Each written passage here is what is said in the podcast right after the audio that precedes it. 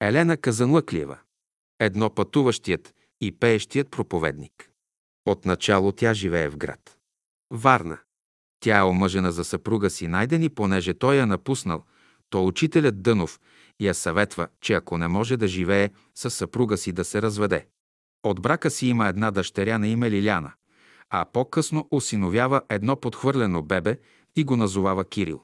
Обгръща го с внимание, че дори оставя на втори план роденото си дете. Обикновено учителят, когато отива във Варна, е посещавал дома ти. По-късно в едно писмо той я съветва да освободи стаята в хотел Лондон, където учителят я обитавал в разстояние на една година. Той съобщава в писмо от 25.9.1918 година да бъде освободена стаята, което тя изпълнява. Със съпруга си Найден има много семейни неприятности. Учителят ти казал, че кармата и Найден не е добра и ако дойде в София, ще има и ще се явят други мъчноти. В една от срещите си, учителят дава съвети на съпруга Найден, как да се справи със себе си и със своите състояния и го посъветвал да чете Евангелието и да пости всеки трети петък от месеца. Учителят я е изпращал да посещава градовете в страната и да провежда събрания с духовните групи, съставени от сестри. Тя е пеела хубаво, свирала на китара духовни песни, която е носела винаги със себе си. Още от 1915 година. Учителят я съветва кои градове да посети. Имала е дар слово, както и духовни заложби. Имала развито ясновидство и е могла да разрешава семейни и други проблеми, за което е била желана във всеки дом. Обикновено е влизала в пост, три дена е в пост и молитва, след като е получила молбата от някои приятели върху какъв проблем да им даде сведения. След три дни започват да й се явяват картини, които вижда и почва да ги тълкува. А тълкованието е фактически разрешаването на онзи проблем, който са искали от нея да разреши. Тя е имала дарба за лечение, като с молитви и с вътрешната си връзка е получавала сведения за причината на болестта, която трябвало да се отстрани. Обикновено е назначавала диети, пост и молитва към Бога на онези, които са търсили нейната помощ като лечителка. Тя имала пряка връзка с невидимия свят. Имала е ясновиждане и яснослушане. Понякога е чувала небесна музика. В дейността си като проповедник в онези години тя издава една беседа държана в град. Елена на 12.6.1919 г. с заглавие Жената като майка и нейната задача. Тя е отпечатана от книгоиздателя Котев. През 1920 г. тя издава книжка Път, отбелязано, че е отека бездомник, който е нейн псевдоним. Това са нейни размишления като наблюдател, когато тя посещава градове и села и когато изнася сказка пред жените на духовните групи. През 1934 г. тя издава следващата книжка «Стани, събуди се, търси пътя». Това е описание на нейни мистични опитности, както и пътувания в другия свят, даден е призив към майките да се завърнат към свещеното си призвание, да се предадат външно и духовно в една обща божествена работа. А това може да стане човек, когато стане, събуди се и тръгне да търси учителя си. Тези три книжки дават представа как са работили приятелите в първите години преди откриването на школата. Някои от тях са продължили да работят по стария начин, но младите, които влизат в школата, стават ученици в школата и изучават Словото на учителя. Елена Казанлъклиева беше типичен пример за чист и праведен проповедник на Словото Божие. В братските среди тя бе желана и търсена. Като пътуващ проповедник, тя отсядаше в някой град, престояваше по една-две седмици, събираше онези, които имат духовна нагласа, говореше им за Евангелието и пееше духовни песни. Но най-беше търсена за това, че имаше пророчески дар и беше в услуга на наши приятели. Моето семейство също се ползваше от услугите й, особено дъщеря ми Лиляна, като тези случаи са описани от нея. Тук прилагам едно писмо на Елена Казанлъклиева до мен, Мария Младенова, за иллюстрация на това, което споменах по-горе. Предоставяме ви препис на писмата на учителя до Елена, което е едно съкровище за ученика. Мария Младенова. Две писмо от Елена Казанлъклиева до Мария Младенова. 23 март 1944 г. Село Липница. Обична ми в Господа сестра Маре. Получих ти писмото и разбрах. Но не ти отговорих веднага, понеже рекох да мине празника на пролета. Ние прекарахме тук много добре. Радка беше тук и с нощи имахме вечеря Господня. Вчера имах в изобилие слово и поезия и песни. Изпращам ти две песнички. Едната е «О, иде вече той», а другата е «Вера крепка, ние държим». А другите не са нотирани. Радка ги нотира, но нека брат Михал да ги прегледа и ако има нещо в тактовете да ги поправи. Днес ще ги изпращам и двете на учителя. Думите да не се изменят, но ако може да се замести с някой от същия род дума, с по-мека и звучна да се сложи. Понеже съм бедна от речника и не зная как се пише по правилата, как се редят стиховете, то, което съм могла, писала съм. Когато дойде песента, аз я слушам като в радио вътре в мен и много добре я схваща душата ми, но когато почвам да я предавам на апарата, той е несъвършен. Ако бях разбирала от тия важни правила, чудни ще бъдат песните. Защото гласа не може да изрази онези небесни гласове, нито пък думите да се преведат. Аз съм като някой беден преводач на ангелски език. Искам да се пъо занимая малко, но все не остава ми време, понеже не мога да отхвърля работата си. Ако имам при мене някой, който разбира не само поезията и да разбира от тонове и тактове, но да можеше да разбира от онази вътрешна музика. Давала съм да се поправят някои стихове, но те остават човешки. Вътрешната светлина, нежност, сладчина, таинственост я няма.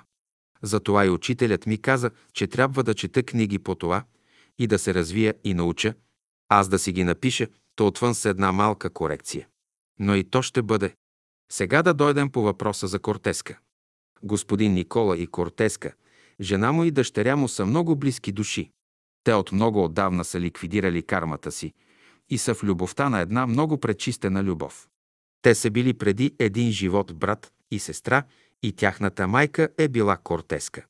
Силна обич е била техната, обаче са имали един баща, някой лорд богат, който живеел в разкош и е бил женогонец. Майката е подала надеждата си само в тия деца, но като не е могла да понесе пренебрежността на мъжа си, тя си е заминала и ги е оставила малки по на 8 и 10 години. Те са расли в пансиони и чужди за всички, те са ги третирани като обикновени чужди деца, особено като не са имали бащински грижа, бащина милувка, нежност, освен една студена парична сума. Заградени са суетни и обикновени деца, с егоистични сърца, то те още повече са се сближили братът и сестрата и заедно са споделяли своята тежка съдба. Така расли и свършили училище, живели са заедно. Доволни от своята братска и сестринска любов, те са се опазили от половата любов и не са се оженили. В миналия живот те са били родени във Франция, но когато са се видели и са се обикнали, нещастие се случва пак като причина. Бащата на нея е бил против тяхната женитба и тя била принудена да вземе някакъв ректор в университета, който и бил избрал бащата. Обаче тя ражда едно момиче и след две години умира. Той не се е оженил и след 6 годишна скръп по нея умира. В този живот се виждат, пак с любов се вземат, но тъй като те са в погорна фаза на любовта, половата любов е попречила на нея. Дава ти само Кортеска да се яви майката на сцената. Майката Кортеска иска да се съгради отново онази духовна връзка между тримата и да работят в това духовно направление, тъй като не иска да се връща във водовъртежа на прераждането. Тя иска чрез Кортеска да си довърши своите духовни тела, които и не достигат и които като получи ще почне да работи в по-горни полета. От Кортеска не иска да не се жени съвсем, но сега няма условия и не е здравословен такъв брак. Ще дойдат по-добри условия, ще се приготвят по-добри сърца и тогава за нея може да се яви и да дойде нейната сродна душа. А сега по никакъв начин да не се жени. Сега се женят слугите и слугините, които трябва да еволюират техните животински сърца. Нека учи, ако е свършила. Нека си намери някоя по-лека или приятна работа, да обича природата за да се свързва с по-висши същества. Да чете беседи, хубави окултни книги и да се вглъбява в себе си, като се съсредоточава дълбоко в своята душа. Тя трябва да се моли, за да се образува една броня, която ще я предпазва от външните лоши и нечисти влияния. Като се срещнем в Софи, ще ви обясня по-подробно. Добре е, ако си живее на страна в един по-спокоен мир, за да се развива по-бърже. Тук трябва да спазва много работи, за да бъде запазена. А за гдето се е оженил за Цветка наш Колю, то е за децата. Той им е бил задължен от много отдавнашни животи, когато той не е бил в тази напреднала душа.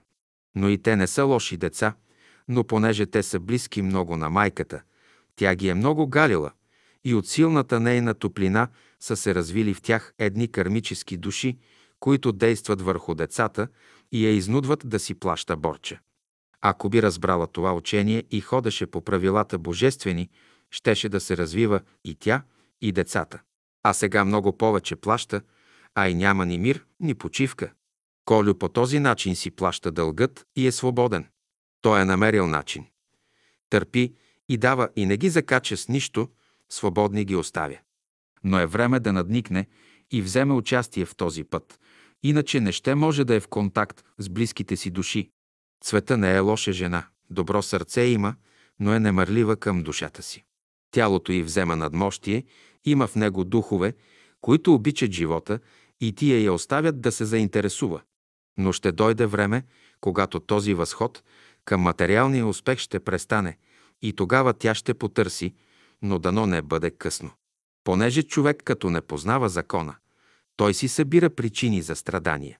Понеже Христос вече си събира своите души, понеже цикъла е завършен, то, които останат, ще чакат пак 2000 години. И пак ще бъдат в този свят на мъчение и неправда.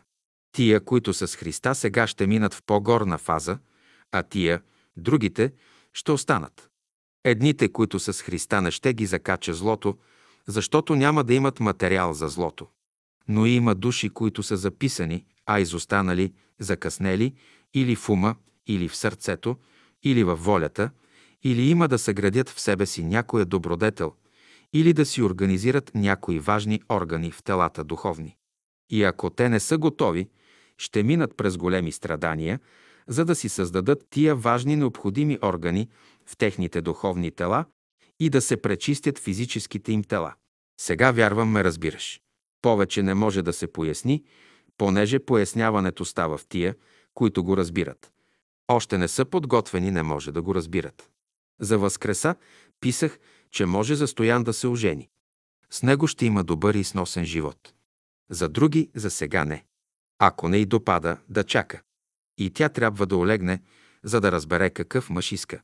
Човек трябва да се жени не само външно, но той трябва да има вътрешно съчетание. Не може кон и вол да се впрегнат в кола. Не може камила и кон да се впрегнат. Не може да се съчетаят гарван и песнопойна птичка. Животните много повече знаят и познават своята природа. За Мария казах, добре е да не се жени сега. Тя не е готова за това. Да се ожени за по-добър не е готова. Да се ожени за по-долен по душа няма да живее. За това трябва да работят върху себе си. Ние живота гледаме само върху външното, а истинския живот е вътре, как разбираш нещата и как ги цениш. Външното виждане колко струва. И всичко да имаш, като че нищо нямаш. Губиш време по него, правиш грехове, а изгуби ли се, да си вътре празна и живота е без смисъл. За други не ме задължавай да гледам минали връзки. Много време ми отнема, а и полза няма, ако те от любопитство искат. Да следва всеки пътя Божий. За тези с радост направям, защото има смисъл. Целувам те в Господа, сестра Еленка Казанлъклиева. Три писма на учителя Дънов до Елена Казанлъклиева. София, 10.12.1912 година. Еленке, любовта дълго търпи, благосклонна е, не завижда, не се превъзнася, не дири своето си, не се раздражава, не мисли зло, на неправдата се не радва, а се радва се на истината. Не са всичките цветя на полето с еднакъв мирис. И не всички души са еднакви по уровен на развитие. И не можем от всички да очакваме еднакъв плод. Само Господ е в сила да преобръща злото да работи за добро. И религиозните хора си имат своите особености. Някои хора божествената любов ги прави като рози, а други като тръни. Някой прави като сочни смокви, а други като стипчиви трънки. И всеки си стреми според разбиранията си. Трябва мъдрост, трябва знание. Трябва сила и търпение да се победи злото в човека. Който иска да следва Господа, трябва да дигне своят кръст и да го носи с търпение и радост. В кръста е скрита и смъртта, и живота, и радостта, и скръпта, и славата, и безчестието. В него са скрити любовта и възкресението. Блажен, който работи. Свещеният подпис. София, 22.3. Любезна Еленке, в материалния свят човек трябва да има познание. Всеки човек трябва да е роден за една работа. Ако дойдете в София, ще имате други мъчноти, вие вече бяхте. В работата ви трябва постоянство, учение и да се съобразява човек с условията. Не трябва тъй скоро да се обесърчаваш. Кармата на найдена не е една от добрите. Не може и да му върви тъй лесно. Ще се уреди. Само Божията любов, свещеният подпис. София, 28.1.1914 година. Любезна Елена Казанлъклиева, моят съвет е да имате пълна вяра и с голямо търпение да понасяте всички за Господа и да оставите Той да уреди всичко.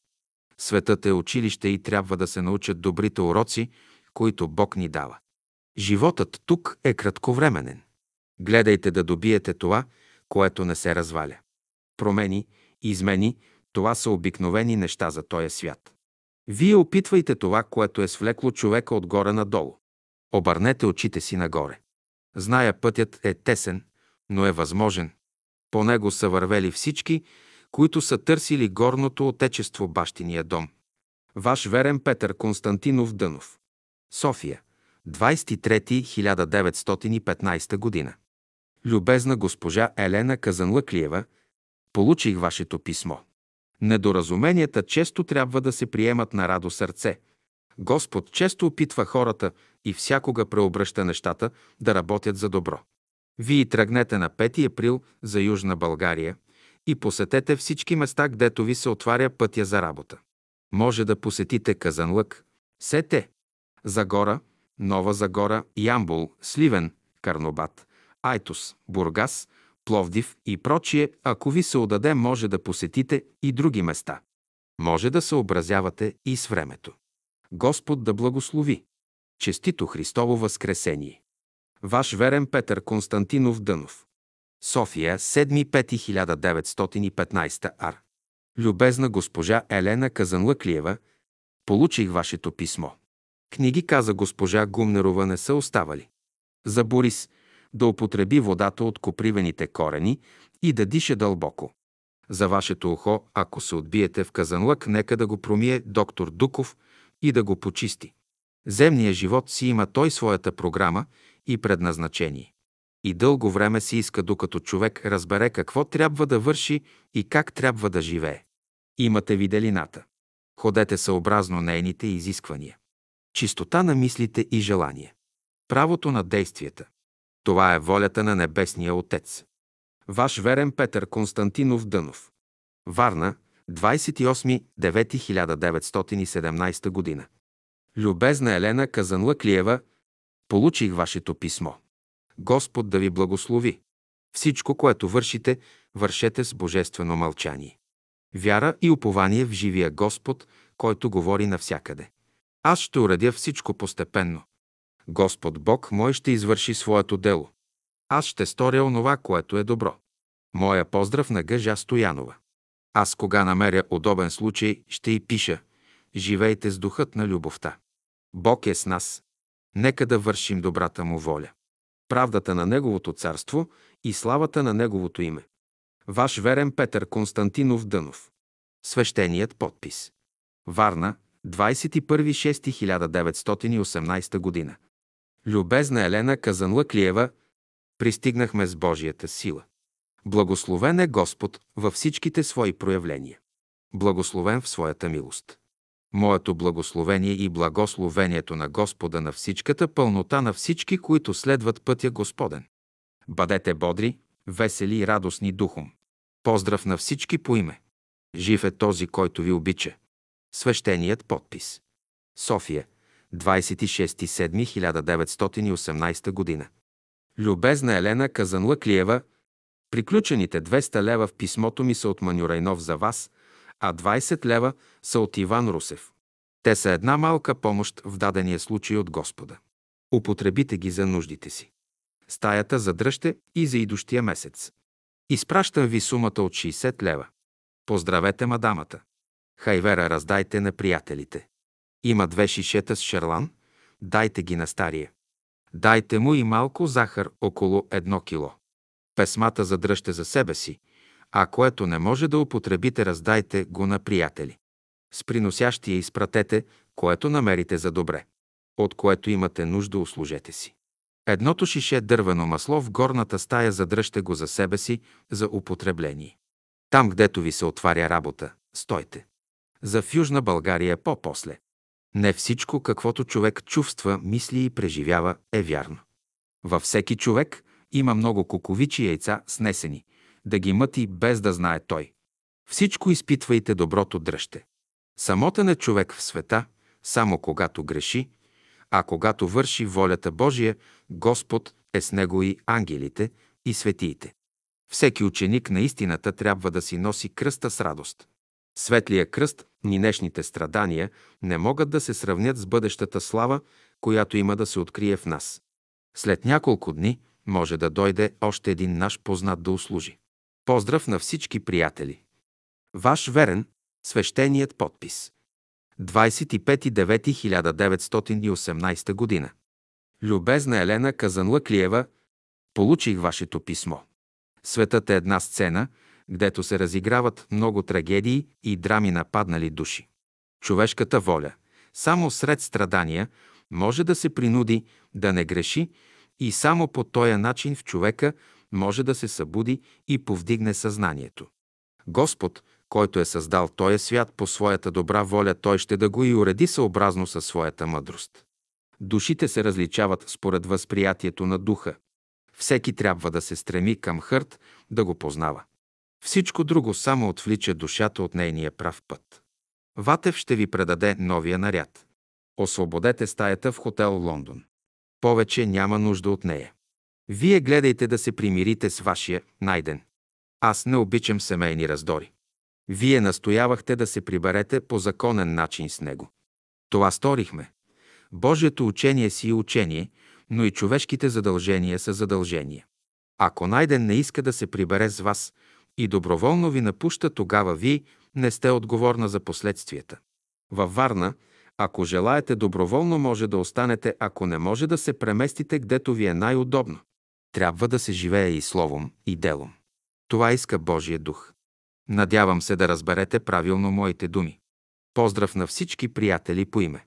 Свещеният подпис. София. Любезна Елена Казанлъклиева, получих писмото ви. Пътят, който Господ е начертал в своя промисъл за всяка душа на земята, трябва да се изходи, зададените уроци да се научат, поетата работа да свърши. Всеки трябва усърдно да търси своя път и да пребъдва в него. Лутанието не е наука. Ученика, като постъпи в първия клас, след като го свърши успешно, трябва да продължи да свърши трети, четвърти, пети, шести, седми и тъй нататък.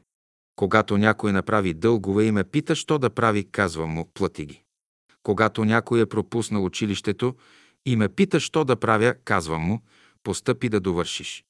С найден, ако не можете да живеете, тогава по добър начин се разделете с негово съгласие. В Христа нито жена без мъж, нито мъж без жена може. Христовото учение е учение на създавания характер, постоянство, търпение, развиване на надежда, вяра и любов. Земята я наричат плачевен и отдол, място на страдание. Тук е изкуството да преодолееш всички мъчноти с силата Божия и Неговата любов. Ти се постарай сама да разрешиш този въпрос. Може да останеш във Варна, можеш да идеш в Русе, да дойдеш в София. Ако сама не ти се вдаде, тогава аз ще ти кажа. Давам ти широк избор. Аз постъпвам тъй, както Господ иска, но когато аз служа самоотвържено и зная, че Неговата воля е винаги добра. Вещите, ако ви се отдаде случай, изпратете ги. Ако не, оставете ги у някои приятели или както намерите за добре. Всичко ще се уреди. Сега идат по-добри времена за работа полезна. Няма защо да се вдавате на лошите внушения. Времето всичко изправя. Чистете миналото. Приемайте в себе си божествения живот. Изпращам ви една беседа върху надеждата. Препишете си я и прочетете внимателно. Моя поздрав на всички приятели. Ваш. Жив е този, който ви обича. Свещеният подпис. Любезна Елена Казанлъклиева, днес получих двете ти писма и колета. Всичко в този свят си върви по своя определен път от Бога. Слизание и възлизание – това е терена на пътя. Промените – това са промени на страните на нещата. Промените в топлина и студ е промяна във формата на материята. Когато едно движение по права линия отвън се превърне в движение на частиците отвътре, образува се топлина. Така и хората според движението си или се опознават, или се забравят. Когато движението е отвън, хората се забравят, кога са отвътре, се запознават. Човека е същество за сега променчиво, движи се и отвън, и отвътре. Ако ми се падне в пътя, ще посетя пак Варна. Посещавал съм я по много пъти, но тя си остава се Варна от камъни само за Вар. Така и София.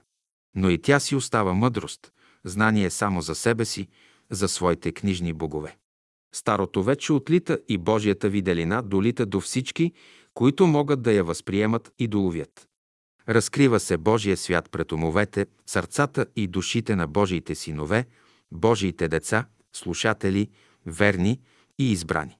Вие може да задържите стаята и за следущия месец.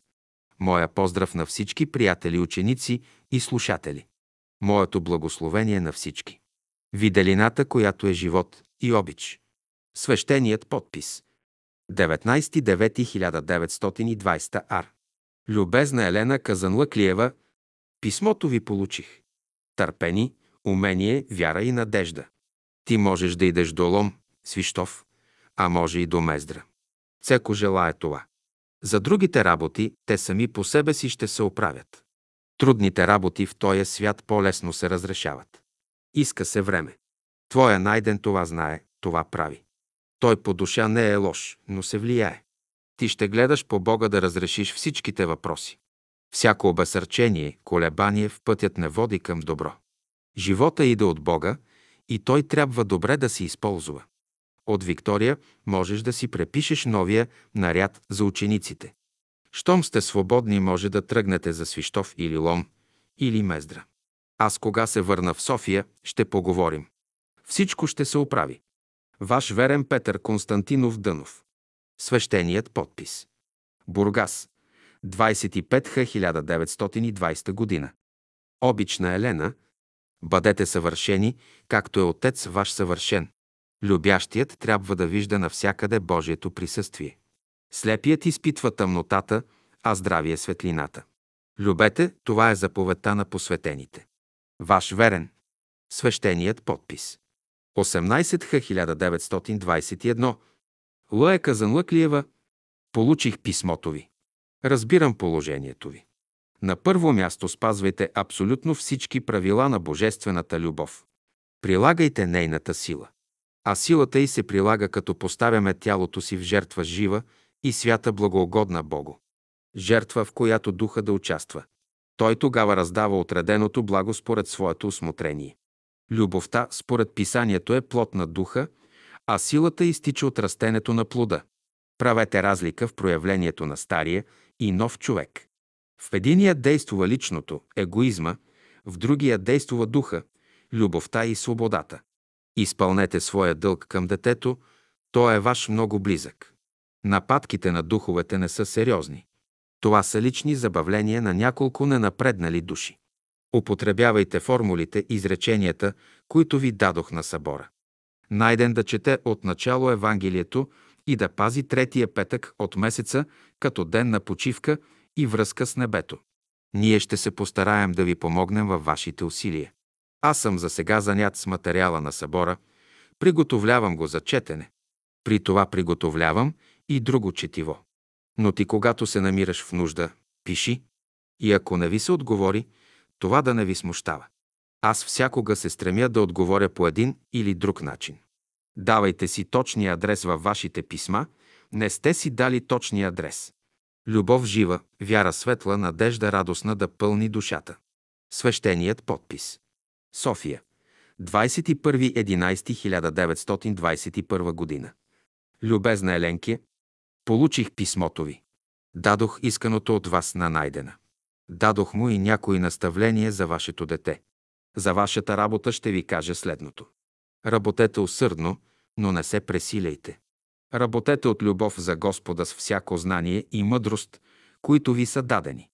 Пазете дълбоко смирение, търпение, въздържание, самообладание. Дълбока вяра, силна надежда.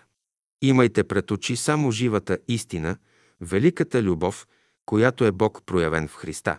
Имайте пред себе си жертвата на самопожертвование. Дишайте дълбоко переменно, ту през едната ноздра, ту през другата. Сутрин започвайте с лявата, вечер с дясната. Дръжте пълна хармония с цялото всемирно братство. Учете всички на тази любов, която носи здравие, щастие и блаженство. Тя, която отваря вратата на новия живот. При по-добро време може да ви пратим и някоя друга беседа за жените. Сега работете, туряйте здрава основа на вечната канара любов, братство, сестринство, единство. Само Божията любов. Свещеният подпис.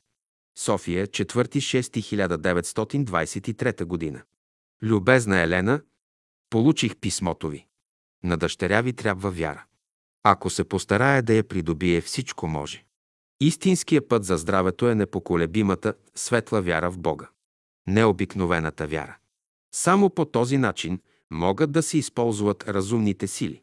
Трябва нещо чисто свято. Само по този начин могат да се постигнат резултати. Използвайте сутрините лъчи на Слънцето.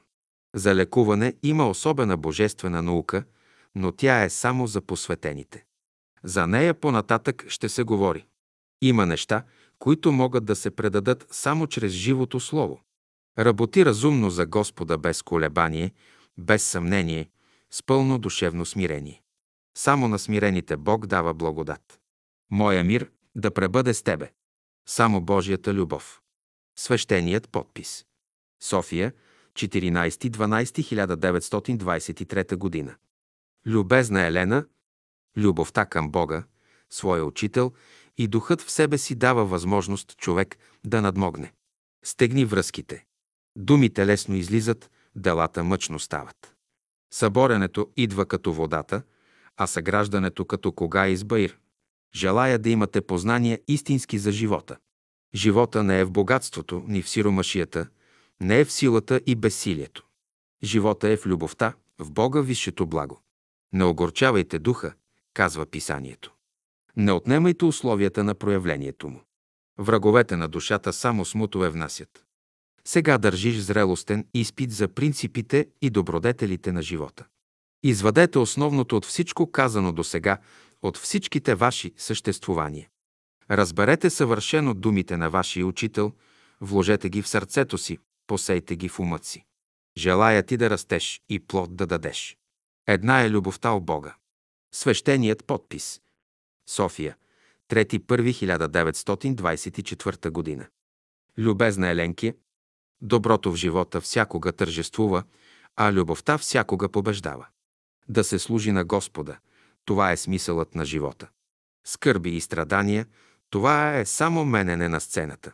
Трагичните случки, съвпадения, това са действия на духовната драма на живота. Бог е любов и велика и непонятна е тази любов в своите прояви. Весел дух.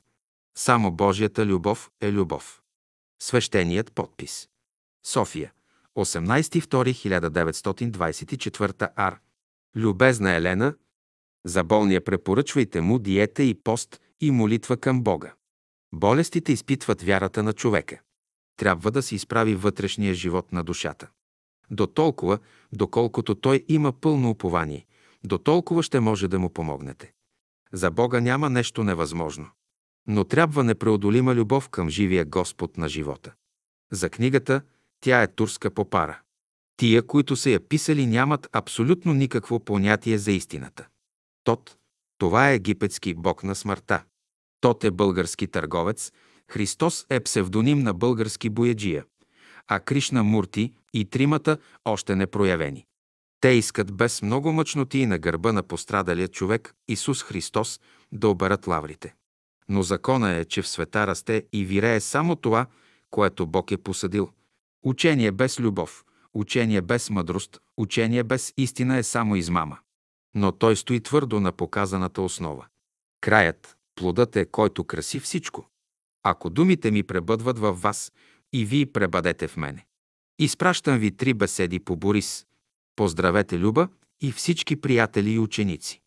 Бъдете всички умни, разглеждайте нещата дълбоко, бъдете усърдни и в постоянна молитва да имате светлината на духа и помощта на Господа. Един е духът, който раздава всичко. В беседите ще намерите моите слова. Слова на истината. Това са моите дълги писма. Само Божията любов. Свещеният подпис. София. 25.9.1924 година. Любезна Елена, на вашите болни препоръчвайте печение на гърба, излагане на слънце от сутрин до обед, а може да продължават и след обед. Да се правят обливки с вода, топлена на слънцето. Измивките да стават на тялото по обед. Но ти най-добре ще направиш след посещението си от Буковци, отбий се в София. На брат Гюдарев ще пишеш Гюдарев. Буковци е селото, гдето той работи, а Липнишко е общината. Буковци, Липнишко, Оряховска околия. Ти ще му пишеш 5-6 дена по-рано, да може той да получи писмото ви. Ти ще идеш до Червен бряг и оттам с диковилката до Бяла Слатина и там братя ще ви срещне. Ще му дадеш знак, с който да ви познае. На сестрите от Рявна пиши да се не боят. Ще се оправи всичко. Само да имат вяра, насърчи ги и ти бъди бодра. Сега е време да се разкрие тайната на Божията любов и правда. Само Божията любов. Свещеният подпис. София. 27.1.1925 година. Любезна Елена Казанлъклиева, получих писмото ви. Ти бъди бодра духом. Изследвай вътрешните състояния на новия живот. Бурите, незгодите, тъмните нощи, мракът, недоволството, които по някой път нападат човешката душа, трябва да се използват за полезна и добра работа. Само съвършената любов е в състояние да отмахне всичките противоречия и да даде мир и вътрешна радост на живота. На Люба и кажи да помни, че Бог не е Бог на мъртвите, но на живите. Когато има мъчноти, да си спомня и произнася тия думи. Нейните близки за сега живеят в сянката на живота, в обятията на религиозния егоизъм, дето хората боравят само с материалната кръв на великия учител на любовта. А тя да бъде смела в своята душа, да служи на великата любов, на великия живот. На необятната истина и аз ще си спомня и ще й помогна да познае. Истината и истината ще я направи свободна. Да се учи на търпение, разумност, да отбягва дреболиите, да не очаква много от хората. Да прочете беседата Бог не е Бог на мъртвите, но на живите. Аз ви имам в ума си. Не се колебайте, не се поддавайте на лошите внушения. Всичко в живота работи за добро. Само Божията любов. Свещеният подпис. София. 21.5.1925 година. Любезна Елена, правете всичко, което е добро. Съобщенията с другия свят е дело благородно. То е само за души възвишени, просветени, въздигнати, пълни с любов, мъдрост и истина. Ти можеш да посетиш Казанлък, а така и Стара Загора, и ако ти се отдаде, може и други места като Сливен, Ямбул, а може и Русе. Духовната ти опитност е добра. Учи се, внимавай, изпълвай се с Дух Святи. Върви по пътя славно и неуморно и Бог на мира ще извърши своето велико дело. Пътя е мъдрост. Истината е целта. Живота е любовта. Само любовта, която дава живот, е Божия любов. Свещеният подпис. София. 25.5.1925 година. Любезна Елена, вече са ти предали моето писмо. Всяко нещо на своето време. Живота се нуждае от любов, умът от светлина, волята от сила, служението на Бога от послушание, а работата от разумност. Да живее човек, това е най-голямото изкуство. Да мисли, това е най-голямото творчество. А да се стреми към истината, това е осмисляние на всичко. Само Божията любов води към Бога. Свещеният подпис. Георги Йорданов Добрев. 1907 година. 1992 година. Едно заселници на изгрева. Георги Йорданов. Роден съм в 1907 година в село Горица, Поморийско, Бургаски окръг. Вергилий Кръстев. Това село голямо ли беше? Георги Йорданов. Състоеше се от 500-600 души. Майка ми беше религиозна, а също и баща ми. Баща ми беше дългогодишен църковен настоятел и начален учител в първите килийни училища. Казваше се Йордан Добрев. Той приел първо занаята на баща си, дядо Добри, който бил терзия, което значи шивач на тогавашни дрехи. Майка ми беше домакиня и се казваше Желяска. Вергилий Кръстев, помниш ли баща ти да ти е разказвал нещо за неговия род? Нещо интересно от неговия род или от страна на майка ти? Георги Йорданов. Ами в селата е обикновен живот. Майка ми се е запознала с учението на учителя, когато първоначално е обхождал този край, а после е имало и други възрастни братя. Имало един дядо Иван от Айтос, след той Георги Куртев и след това е една сестра Мария, която също ходела да им проповядва, да им обяснява някои неща от учението на учителя. Майка ми е била женена тогава. Вергилий Кръстев. Във вашето село, кога за пръв път се научиха за учителя и учението му? Георги Йорданов. Може би от 1906-1907 година. Когато съм се родил, те са били вече запознати, били са заквасени вече с учението. Първо баща ми е получавал издавани от Лулчев, по него време вестник, в който е писал за учителя и за новите идеи, а след това приеха учението и двете им сестри и майка ми. Това е било вече след Балканската война. Майка ми е била религиозна, а и баща ми също като църковен настоятел. Но Лулчев издава вестника си след Балканската война. По-късно баща ми излязал от къщата на дядо ми и започнал да търгува с разни дребни неща. Имал си дюкян, че и така бил известен в селото като добър и честен и общителен човек. Давал им често на вересия храна, поддържал ги когато нямат пари и по-късно, когато имат пари си плащали. Та баща ми се ползваше с добро име. Той беше много човечен. По това време при него се събираха даскала, фелдшера и спореха във връзка с новите идеи. Също и бащата на един от нашите приятели. Това е било преди революцията от 1917 година. Така майка ми и двете и сестри, както и баща ми заедно са се подвизавали. Те се събираха в една къща на един от нашите съидейници и дори като дете помня как ходех с тях. Вечер се събирахме като се стъмни. Аз съм свидетел, как по онова време хвърляха камъни след нас и когато се съберем вечер и почвахме да пеем, хвърляха камъни на къщата, където бяхме. Вергилий Кръстев, това поповете ли ги учиха? Георги Йорданов, попа ги настрой, викаха ни на божните. Вергилий Кръстев, значи вие седите и се молите, а те хвърлят камъни по къщата и керамидите. Къде се събирахте? Георги Йорданов. Умитю Апостолов, сейдейник, който живееше на края на селото. От тях се събирахме. Най-напред учих на село в училище, а после отидох в Айтос да уча занаят в една гранчарска работилница – бил съм 15-16 годишен. Там работих три и половина години. Зет ми също прие учението и ние четяхме беседи от тях. Веднъж решиха сестра ми да отида в София по някаква работа и мен ме пратиха с нея да я придружавам.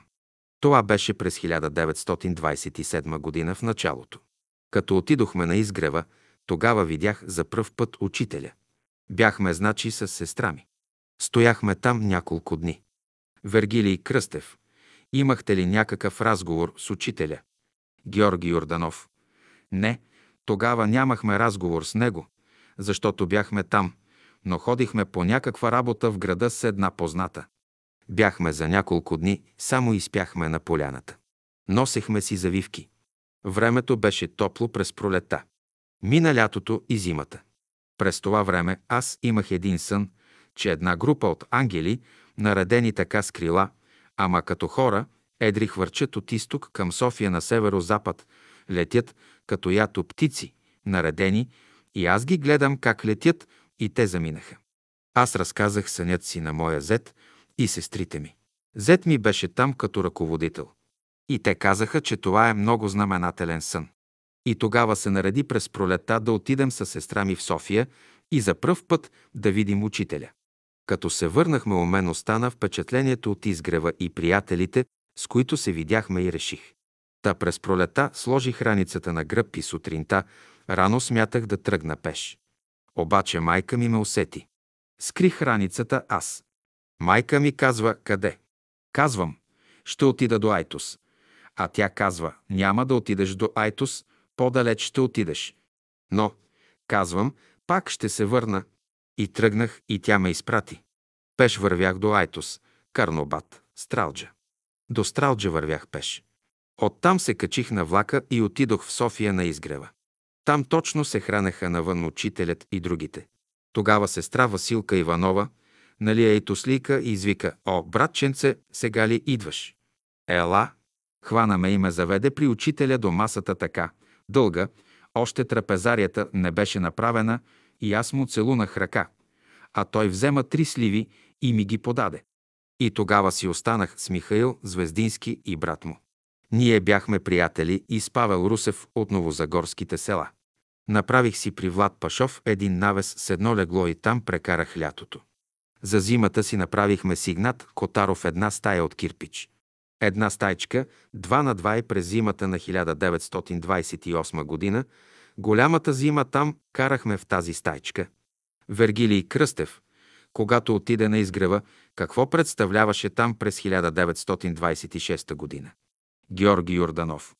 Голяма поляна, бараки почти нямаше. Една-две, тук-там. Палатки имаше малко. Вергилий Кръстев. Значи вие с Михаил Звездински бяхте под един навес. Георги Йорданов. Имам снимка, даже може да я намеря. Вергилий Кръстев. Колко време изкарахте така? Георги Йорданов.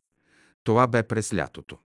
През есента си направихме сигнат кирпичена къщичка с керамиди покрита, с малко прозорче и врата и един нар, на който спяхме двамата. Вергилий Кръстев и с какво се отоплявахте? Георги Йорданов. С едно кюмбенце мъничко бяхме близо, там където са сега руските жилища, близко до гората. Вергилий Кръстев. С какво се хранехте? Георги Йорданов. Аз имах така пари и лятото изкарах без работа. Есента се хванах във фабрика Виларов. Имаше една малка тенекеджийска фабрика на един еврейн. Там започнах в тая тенекия фабрика. Игнат не работеше. Така заедно прекарахме. Пролета се захванах при Бертоли да работя през 1928 година. Вергилий Кръстев. Сега вие като дойдохте, салона не беше построен. Георги Йорданов. 1927 година салонът беше построен, но нямаше прозорци. Да, не беше напълно завършен, а 1928 година салонът беше вече готов и се напълни. Есента на 1927 година ние си направихме кирпичената къщичка, а 1928 година голямата зима я прекарахме в нея. Студено беше, но Игнат беше много буен, пък и аз съм издържал на студа. Имах голям вълнен селски юрган и с него се завивахме двамата и вечер отваряхме прозорчето и сутрин се намирахме затрупани с сняг. Събирахме от гората съчки и се топляхме. Нямаше въглища. Вергилий Кръстев. Друг един въпрос. А как протичаше живота в уния години през 1927 година? Какви ви са първите впечатления? Георги Йорданов. Първото ми впечатление, че всички приятели, които идваха и по двама и по трима, и по пет души живееха в барачки и в палатки, през лятото и с дълги коси ходеха така кротко, смирено, идваха повече така за учителя да се лекуват там. Имаше много възрастни сестри, на които учителят препоръчваше да носят вода с томнички от Диана Бат, от една чешмичка, която той, учителят и открил. Те изпълняваха една задача, като отиваха с томничка или дамаджанка, донасяха вода и я изливаха на дръвчетата или пък я слагаха на слънце и после се обливаха с нея. Вергилий Кръстев. Така ли протичаше задачата с носенето на вода от извора на Диана Бат? Георги Йорданов. А носенето на вода беше задачата, за да се лекуват онези, които са болни. Вергилий Кръстев. Това е 1928 година. Ти си искал по това време да се върнеш в провинцията. Георги Йорданов. Аз дойдох през пролетта, после лятото. По това време веднъж учителят излезе от стайчката и дойде към мен и ме запита. Как си? Къде ходиш? Какво правиш? Казвам, учителю, добре съм така и така и казвам, не ми се седи тука. Намислил съм да си отида. Той казва, а, няма да си отидеш. Ти си за тука, тука ще седиш, тука ще седиш. Има още един случай по-късно, когато минаха години. Учителят дойде при мене пак по същия начин, пак ме разпитва и тогава аз му казах какво правя и той ми отвърна без да го питам. Рекох, ти може без да се жениш, щото на вола не му тежат рогите да си върши сам работата. Ти може да не се жениш.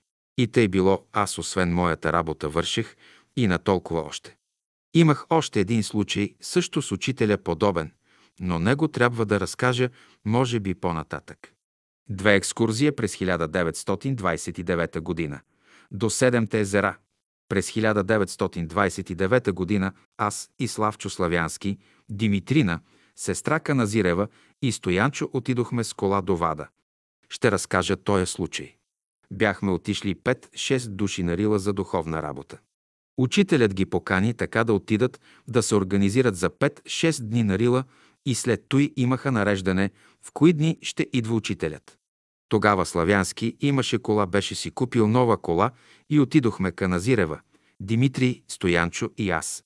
На идущия ден учителят ще слиза да го вземат с колата долу. Стигнахме там до гората на горския дом Гюлечица. Тогава ги нямаше там тия постройки. Беше самотно, диво. Стъмни се и ние решихме да запалим огън и направим чай, да вечеряме и след той имаха предвид нещо, но не беше уточнено. Пихме чай и закусихме и стана въпрос, кой трябва да пътува един от нас през нощта, да отиде и каже на учителя, че Славчо е пристигнал долу и го чака с кола да се върне. Вергилий Кръстев. Учителят къде е?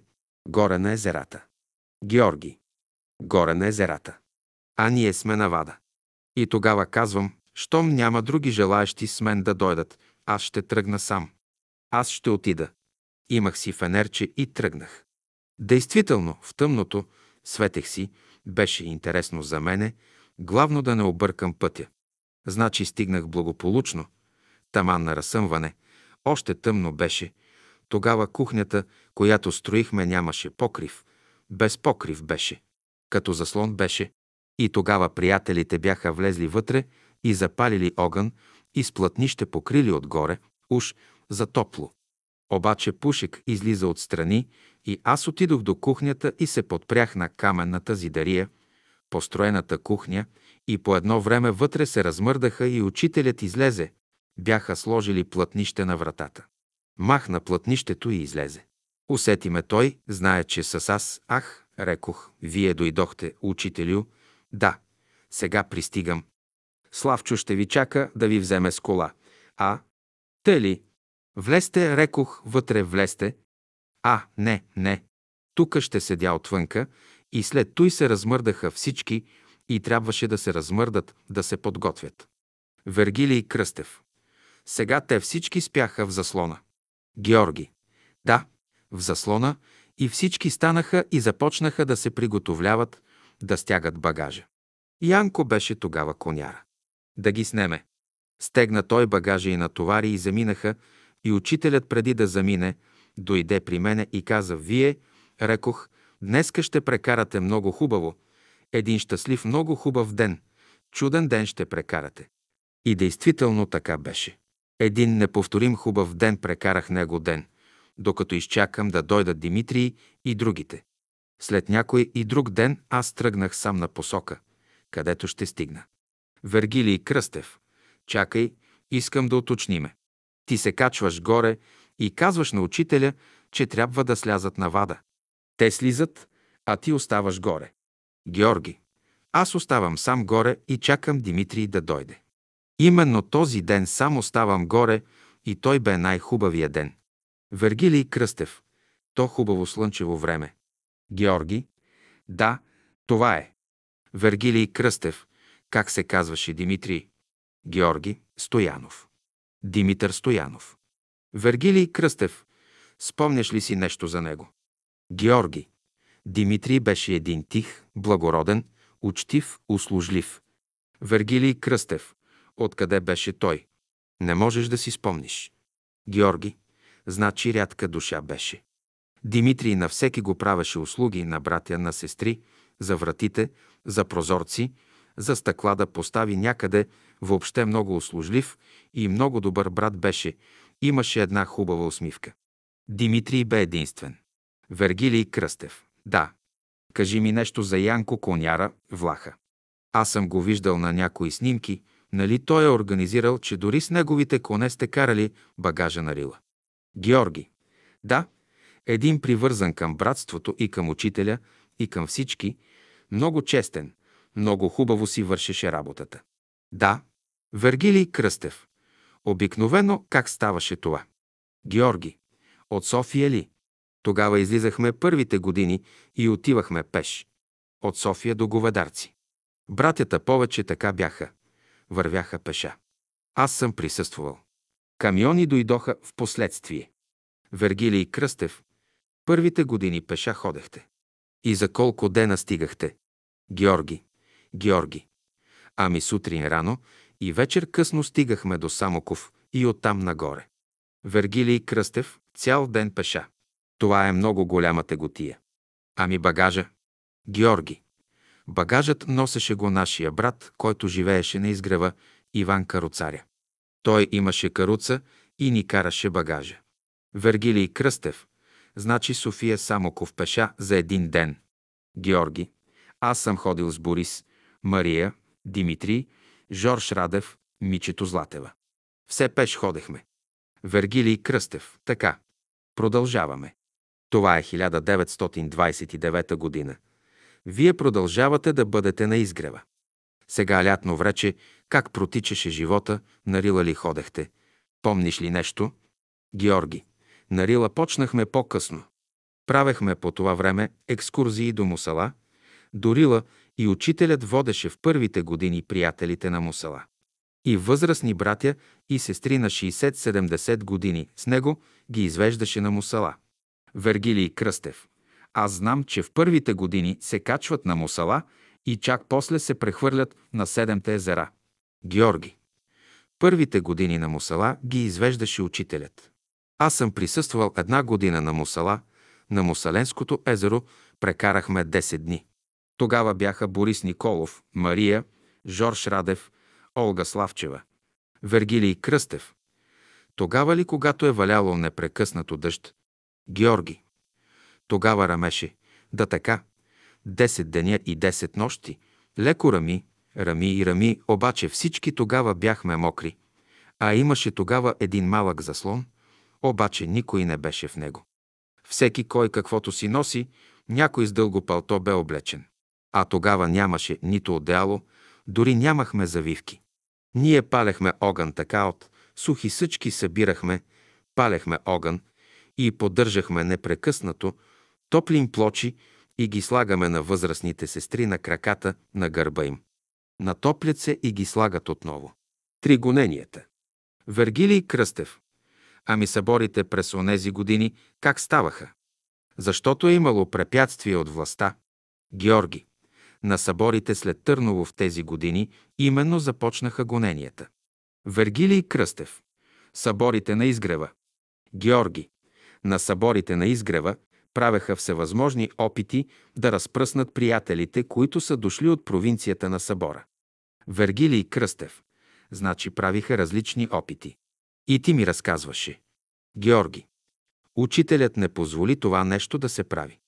Бяха ни обградили цяла конница с войници, цяла армия, обаче нашите приятели имаха тогава връзка с генерал Вълков и генерал Стоянов. И тогава именно Вълков и Стоянов, техните другарки, наши приятели се бяха обадили и тогава те бяха заповядали на конницата, жандармерията да се прибере и тогава всичко за един час се вдигна и се освободихме, да. Вергилий Кръстев, кои бяха тия приятели, генерал Стоянова и коя? Георги. Генерал Стоянова беше дворцова дама, както и нейните дъщери, а генерал Стоянов беше като служител там, не като военен, а като дворцов генерал в двореца. Вергилий Кръстев, ти какво си спомняш за тази генерал Стоянова и за генерал Стоянов? Помниш ли ги? Георги. Генерал Стоянов не, но генерал Стоянова, да. Познавах я много добре и нейните дъщери. Генерал Стоянова беше един ангел в държанието си, тъй да се каже, един въплатен ангел, дошъл да се види с учителя. Това е една богомилка. Тя приказваше кротко, с една хубава усмивка и общуваше с всички братя и сестри, малки и големи, прости и учени, ходеше при бедните братя, закъсали така, малки и възрастни. Идваше, подаваше една снимка на княгинята, младата, на царицата, изобщо беше така да се каже много добра. Вергилий Кръстев, спомняш ли си някои неща, някои опитности нейни, да е разказвала? Георги. Не, разговаряли сме така за кратко време за текущи неща. Един инцидент. Един ден е станало това. Наши приятели ми казаха, че учителят така веднъж като се разхождал по ливадата, а още местото не е било оградено. Това место, което са го купили, той е изгрев. И като се разхождал така и вървял, и някой от гората излезнал и го наметнал с някаква тъмно палто на главата и учителят скокнал и го хванал този човек, а после си продължил пътя. Значи тук също атакуваха учителя. Значи поповете и владиците изпращаха разни хора, жени, мъже, да пречат и да тормозят учителя.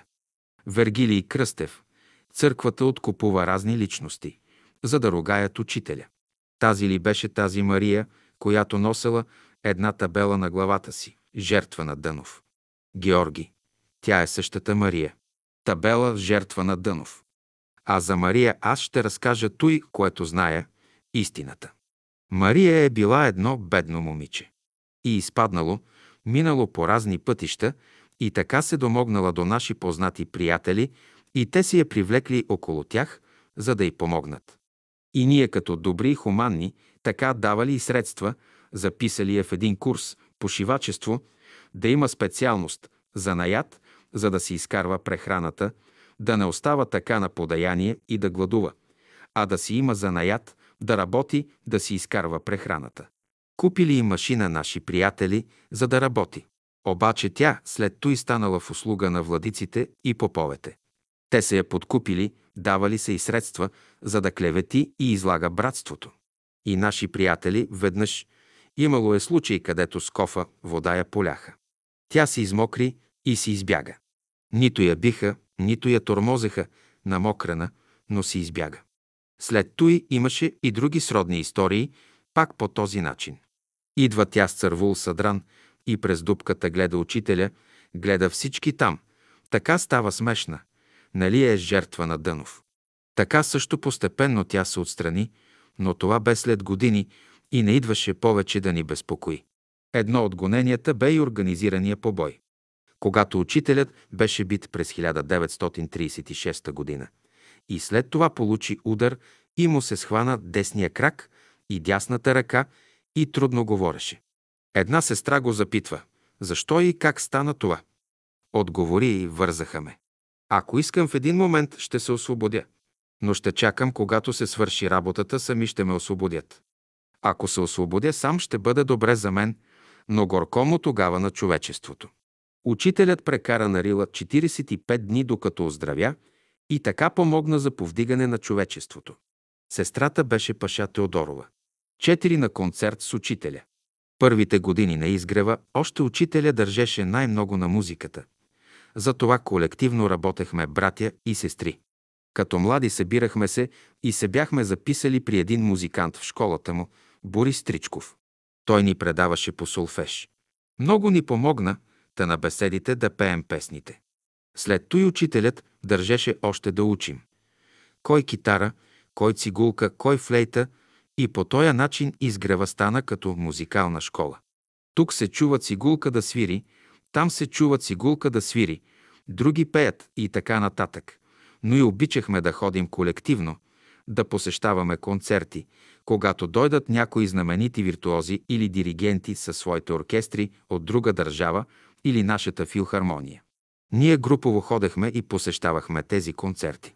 И веднъж, като се ходи към зала България, виждаме един афиш, че един германски оркестър от Берлин с диригент фон Бендел ще дава концерт в зала България с 120 души състав. Дойде ми идеята да поканя учителя и отидох на изгрева при учителя, чукнах му и той излезе. Викам, учителю, така и така един германски диригент с голям състав ще даде концерт в зала България. Там ще изпълнят девета симфония, пета симфония, помня ги Чайковски и така нататък. Да ви купя билет и за вас. Ще дойдете ли? Да, каза, ще дойда. Вземете, отидох и вземах билети за учителя и брат Боев, Неделчо Попов и за други приятели за в другите ложи, за близки, така вземах билети и за други сестри и за стенографките. И като ги купих билетите, тогава на площад Славейков отсядаха леките кули. Избрах най-новата кола Свети и лъщи и говоря с шофьора. Казвам, искам да заведете на Еди коя си дата един човек на концерт в зала България. Ама ще го вземете, където е Тануш горе. Обясних салона къде е нашия, оттам да се заведе в зала България.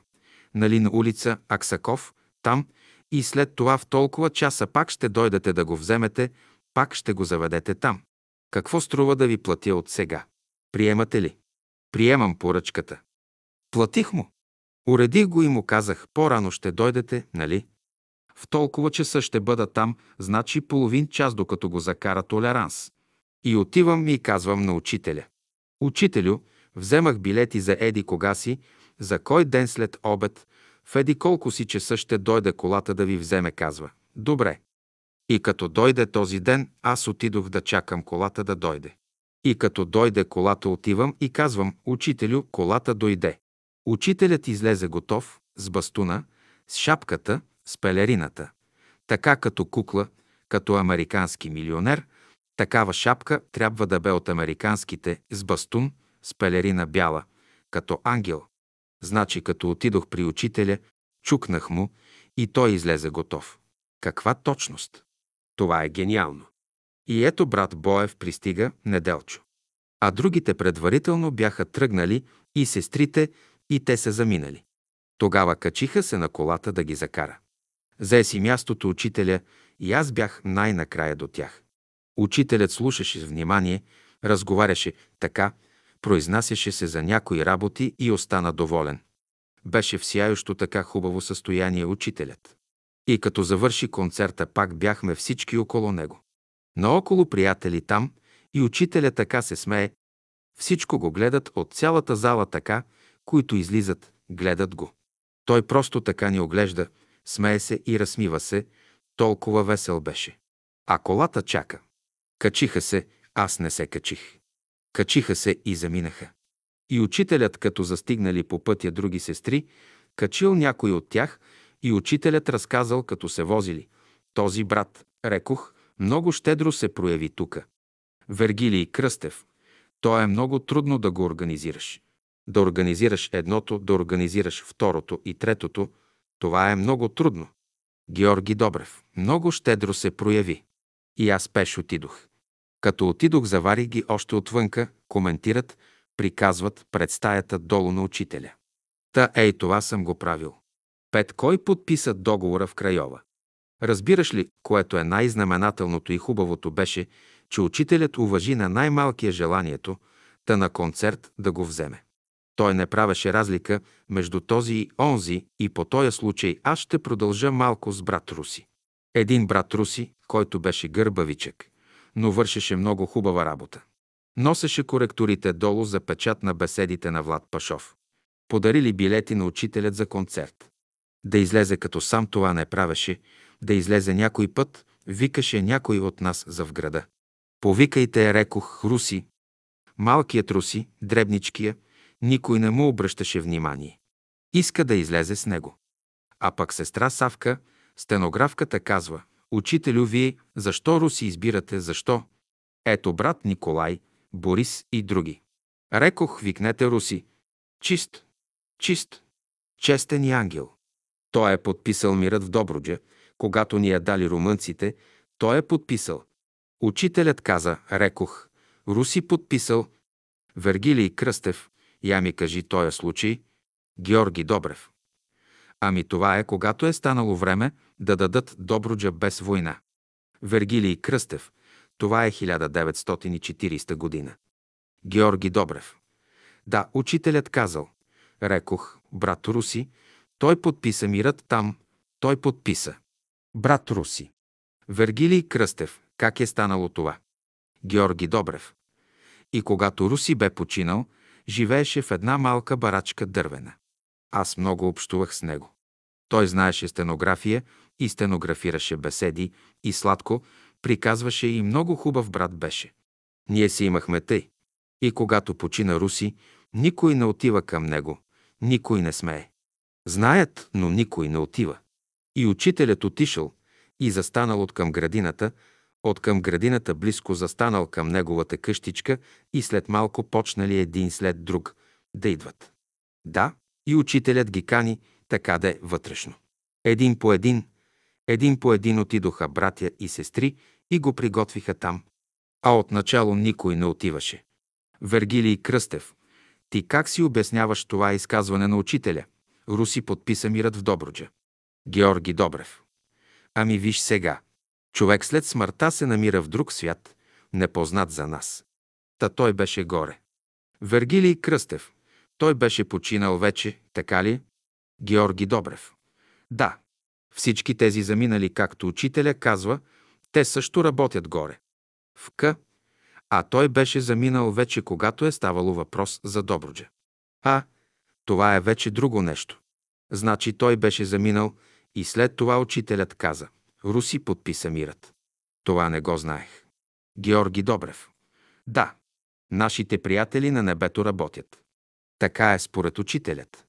На 28 юни 1940 г. Румъния е заставена да отстъпи Бесарабия и Буковина на Съветския съюз. Българското правителство повдига въпроса за връщане на Южна Добруджа, заграбена от Румъния според Ньойския договор 1919 година, която територия е била откъсната още след Междусъюзническата война през 1913 година от България. След дълги преговори по настояване на германското правителство в Крайова на 7 септември 1940 г. е подписано двустранна спогодба между България и Румъния, според която се връща територия около 8000 квадратни километра и население 320 000 човека. Договорът е одобрен от Съветския съюз и Англия. Това е единствената придобивка на България по време на Втората световна война. Още същата година учителят беше казал на Лулчев да каже на царя, че 1940 година ще бъде критична за България. Така че Крайовската спогодба бе подписана с участието на дипломати, правителства и представители от невидимия свят. Един от тях е бил и малкия гърбавичък, невзрачен брат на изгрева, брат Руси, но вече от невидимия свят. Шест необикновени предсказания. Георги Добрев. Един хубав слънчев ден излязох, а имах фотографически апарат. Излязох така из поляната и се спрях пред салона и след малко вратата се отвори на учителя долу и той дойде към мен. И друг път се е случвало няколко такива случаи. И тъй дойде при мене, целунах му ръка и ми каза, къде си ходил, какво правиш, как върви, как се подвизаваш и така нататък. И ми казва, рекох, Пазете ги. Аз го погледнах. Какво? Беседите, фотографиите, тези пазете ги, рекох, защото ще дойде един ден, когато заради тях за косите ще се хващат. Посочи ми с ръката си така. Косите си ще хващат с ръката си за един лист. Вергилий Кръстев. Значи показа главата си, че за косите ще се хващат за един лист, като посочи. Георги Добрев. Да, такъв един глад ще настане един ден. Вергилий Кръстев. Ти с фотоапарата си бил. Георги Добрев. Да, с фотоапарата и искаше да посочи и за снимките. Каза, един ден няма да имате време хляб да ядете от работа. Е, тогава, учителю, много работа ще имаме. Той също и в Марчаево ми го каза. Един ден ще имате много пари. Много пари ще имате и много работа ще имате. Аз се чудя, аз съм толкова възрастен. Сега какви пари ще имам един ден, кога ще работя аз от сега нататък? А каква ли работа?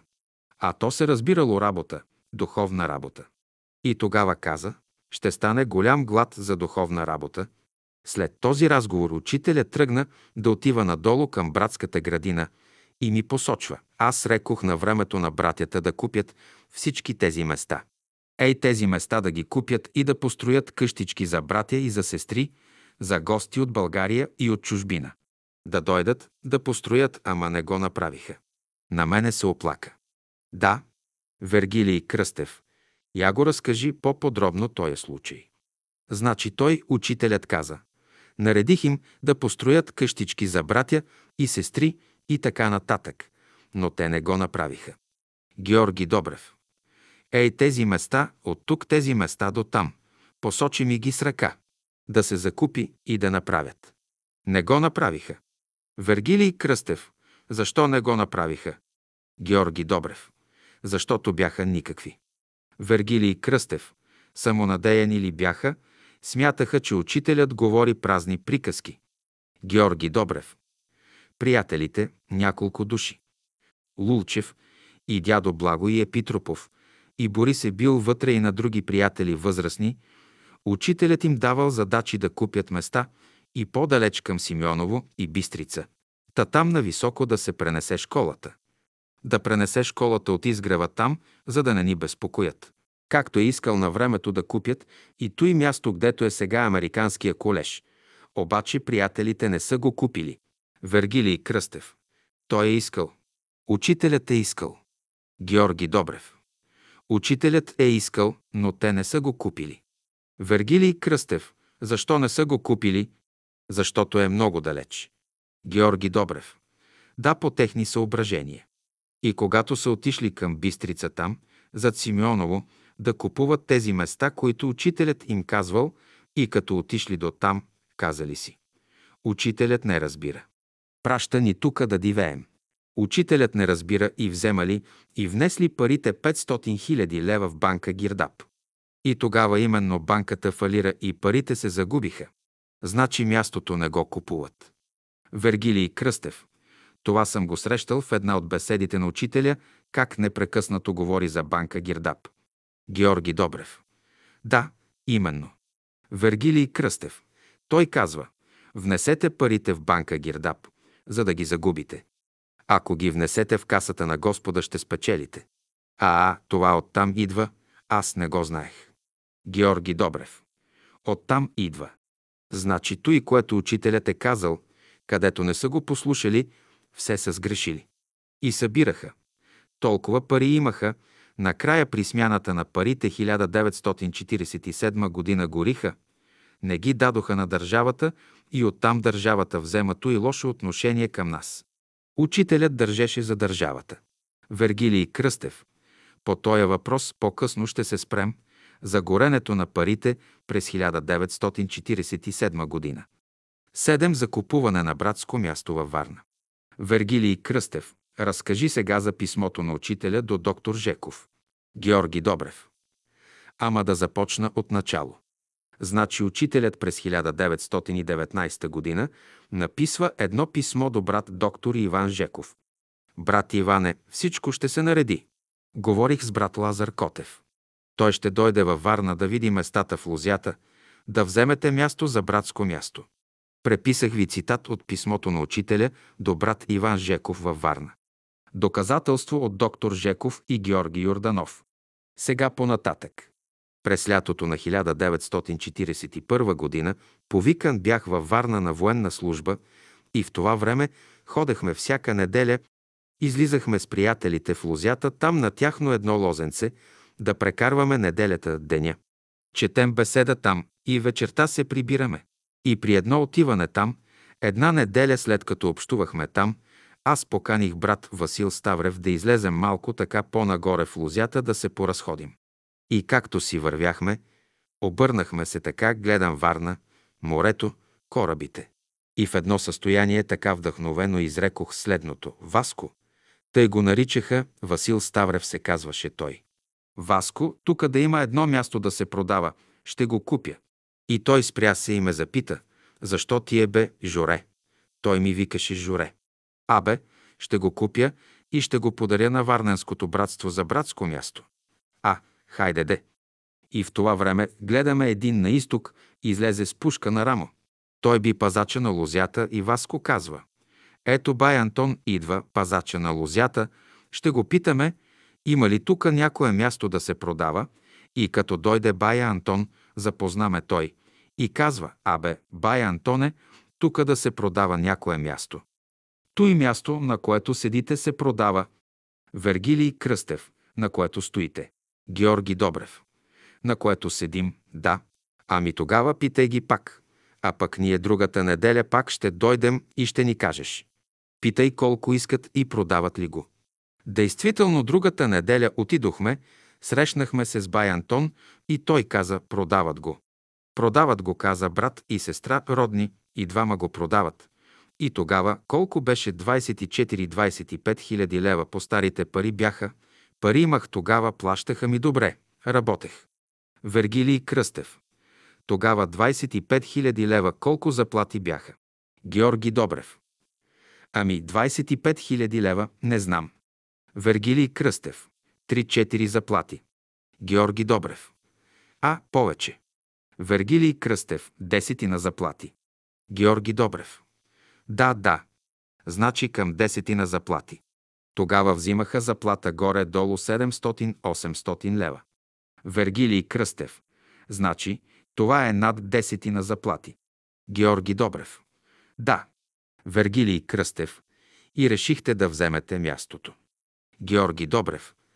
И бай Васил му казва, бай Антоне, приятелят ми скоро ще си отива, ще попита техните и като дойде ще ти се обадим и се разделихме. Тогава Васко казва, като отидеш в София, ще питаш учителя да го вземеш или не.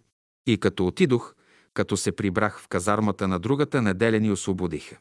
За 40 дена само ни вземаха, като че ли само за мястото. Освободиха ни и тогава отивам аз в София при учителя направо. Казвам, учителю, така и така. Той като ме слуша, ела. Казва, влязохме в салона. Сами бяхме, седнахме в салона, лятно време, топло и учителят вдъхновен бе, аз му обяснявам къде са местата. Тъшла тепе, така, така. Зная ги аз, аз съм ходил там. Аз ги зная. Там са живели, там е било селище на богомилите. Там са живели богомилите някога. Вземете го, рекох. Кога ще отидеш? Ами ще изтегля пари сега и утре сутрин пътувам.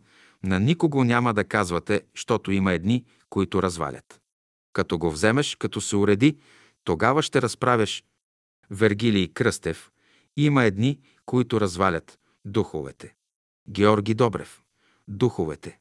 Няма да казваш на никого и действително, изтеглих аз пари, на другия ден пътувам, отидох, наредихме, вземах го. Беше 6 декара. След една седмица беше документа готов и го дадох на приятелите във Варна и казвам, хайде, ето това място е ваше, работете го. Вергилий Кръстев, на кое име го взехте? Георги Добрев. На мое име, обаче мина време, те искаха да го прехвърля на тяхно име. Викам с удоволствие. Казвам на учителя, учителю, искат да го прехвърля на тяхно име. Защо казва, ти не си ли брат? Вергилий Кръстев, ти не си ли брат? Ха-ха, Георги Добрев. Иска да каже, да не го прехвърлям. Обаче учителят, като си замина за другия свят, пак ме стегнаха, па им го прехвърлих. Пратих им едно пълномощно и го прехвърлиха. Вергилий Кръстев. Сега на чие име е? Георги Добрев. След той една част от мястото го вземаха, защото нали одържавиха ги. Мина този закон, дойдоха комунистите, понеже нямаш право да имаш две места. А тогава във Варна всеки си има място и една част вземаха. Вергилий Кръстев. А то на чие име беше, на Бялото братство ли? Георги Добрев. Беше на брат и на Ангел, и на Чичо и на Станка, моята съпруга. На Чичо и на брат и на Станка. Вергилий Кръстев. Как се казваха те? Георги Добрев. Михаил Ангелов и Ангел Тодоров. Вергилий Кръстев. Ангел е на Станка, брати. Георги Добрев. Дай Чичо и Михаил. Вергилий Кръстев. И сега на тяхно име ли е още лозето? Георги Добрев. Нали ти казвам, половината го одържавиха към три декара, а другото не. Вергилий Кръстев. На тяхно име е. Георги Добрев. Да. Вергилий Кръстев. Значи учителят казва, нали и ти си брат. Така. Това много ми харесва. Георги Добрев. Да. Вергилий Кръстев. И ако не беше ти, онези нямаше да имат място. И фактически се сбъдва онова писмо до доктор Жеков. Думите на учителя се сбъдват. Георги Добрев. Да, да. И учителят тогава каза, пишете им. Рекох, сега колкото може наоколо там да купуват и други места, да стане едно селище там. Действително те почнаха, закупиха. И сега там ходят, там построиха салон. Татуя, което учителят е казал през 1919 година, а се осъществява 1941 година. Вергилий Кръстев. И трябваше да дойде някой човек отвън, за да го осъществи. Георги Добрев. Именно. Вергилий Кръстев. Значи от 1919 година до 1941 година. Значи 20 години. Колко трудно се осъществяват някои неща. Георги Добрев. Тъй каза учителят, законът е такъв, най-късно 20 години. 20 и няколко години каквото желаеш се осъществява, а някога много по-бързо. Вергилий Кръстев. Някога много по-бързо. Много трудно се осъществяват някои неща на Земята. 8. Скъперничество. А сега ще обясня две неща. Едното е как учителят ме изпрати с една бележка. Минавах по край салона, повикаме и ми даде една бележка и ми каза «Занеси тази бележка на брат Стоименов». Той беше като ръководител на братските пари. Вземах аз бележката, отидох при брат Стоименов на горния етаж, чукам. Влез. Влизам вътре при него и казвам, брат, тази бележка учителят изпраща, заповяда. Прочете я той. Гледаме отчаяно, гледа, после вдигна дюшека и извади парите. Вергилий Кръстев. Нищо, то е минала епоха. Това е преди 40 години. Георги Добрев. И взема парите под дюшека и брои, брои, даде ми сумата, но 3-4 пъти ги пипа да не са залепнали. Вергилий Кръстев. Да не ти даде повече. Георги Добрев. Голям скъперник. И като се увери от многото броене, даде ми и аз ги занесох на учителя. Учителят ме посрещна, дадох му ги, а той каза «Скъперник». Костелив орех с костелив орех. Два пъти го повтори. Вергилий Кръстев, защото усеща как два пъти, три пъти ги брои. Георги Добрев. Да, това го каза два пъти пред мене. Костелив орех с костелив орех. С възмущение. Скъперник на парите на учителя, а след като си замина учителя, му горяха парите. Вергилий Кръстев. Тези пари за какво му трябваше на учителя? Георги Добрев. Е, те му трябват някой път. Дава някъде на някого за нещо, нали разбираш? Рядко дава, обаче така се случва. Той е за първия случай. Девет бракът в школата. Втория. Имахме един брат Калудов, който беше диригент. Като капел майстор е бил във флота във Варна, морския флот. Много добър брат, така. Той като се пенсионира дойде, купи си място и си направи една къщичка на изгрева. И организира един оркестър. Първият оркестър, който организира, брат Калудов го организира. Събра малки, големи, всички отдолу, идваха музиканти и почна според развитието им почнаха да свирят, да дават концерти, занимаваха се, репетираха в салона. И стана една интересна работа – музикален свят. И този брат Калудов, аз му купувах листа за писане на ноти, купувах му разни прибори, струни и някои и други работи за музикантите така, защото аз бях сам и имах пари и му служвах, за да върви работата. Направи така един голям оркестър с духови инструменти с контрабас и чела цигулки. Първа, втора и даваше хубави концерти. Така се свиреше и всички бяха доволни и учителят така ги слушаше.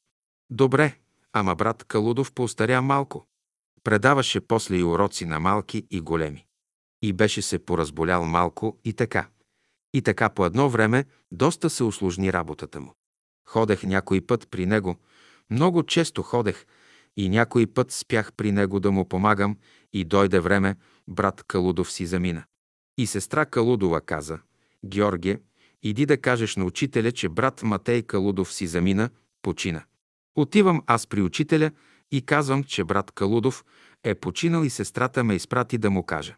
Учителят ми каза така, обърна се към мен и ми каза, знаеш ли, казва, ти, на какво прилича женитбата?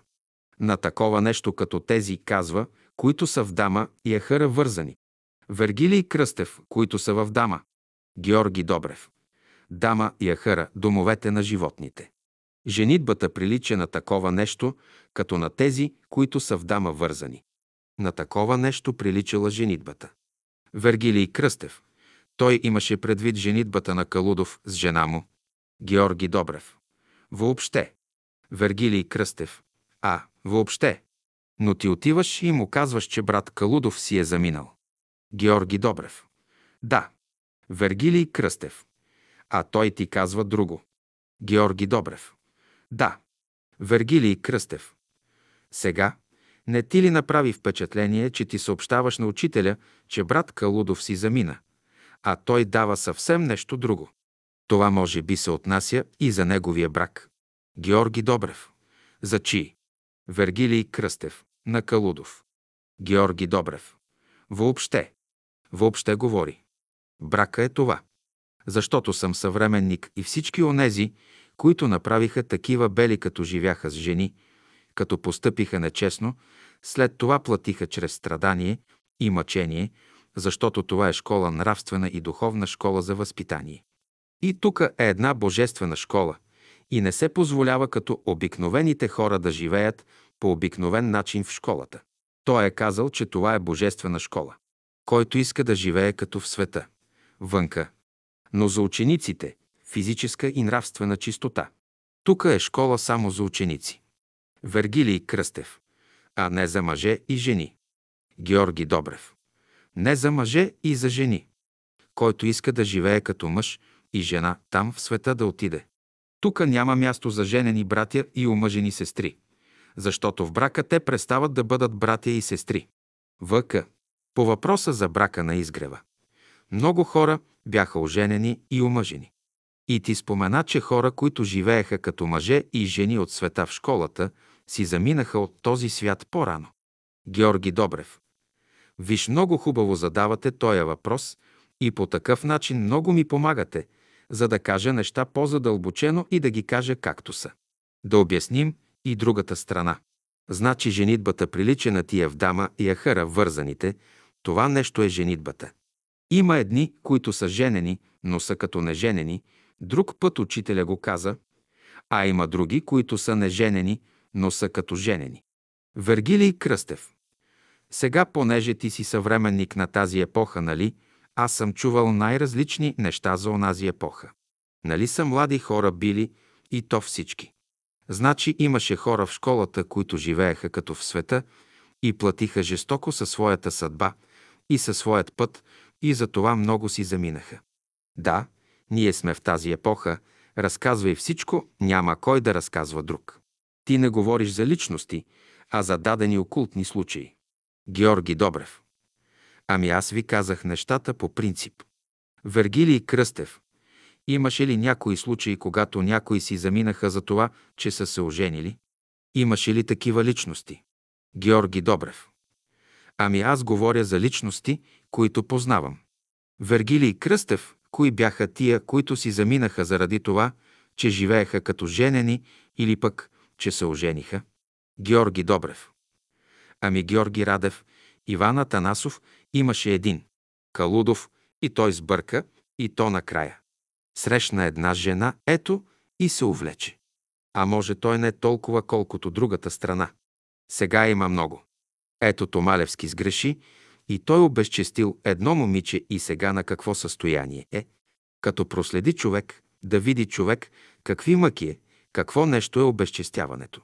Така ходи като муха без глава, така на стари години.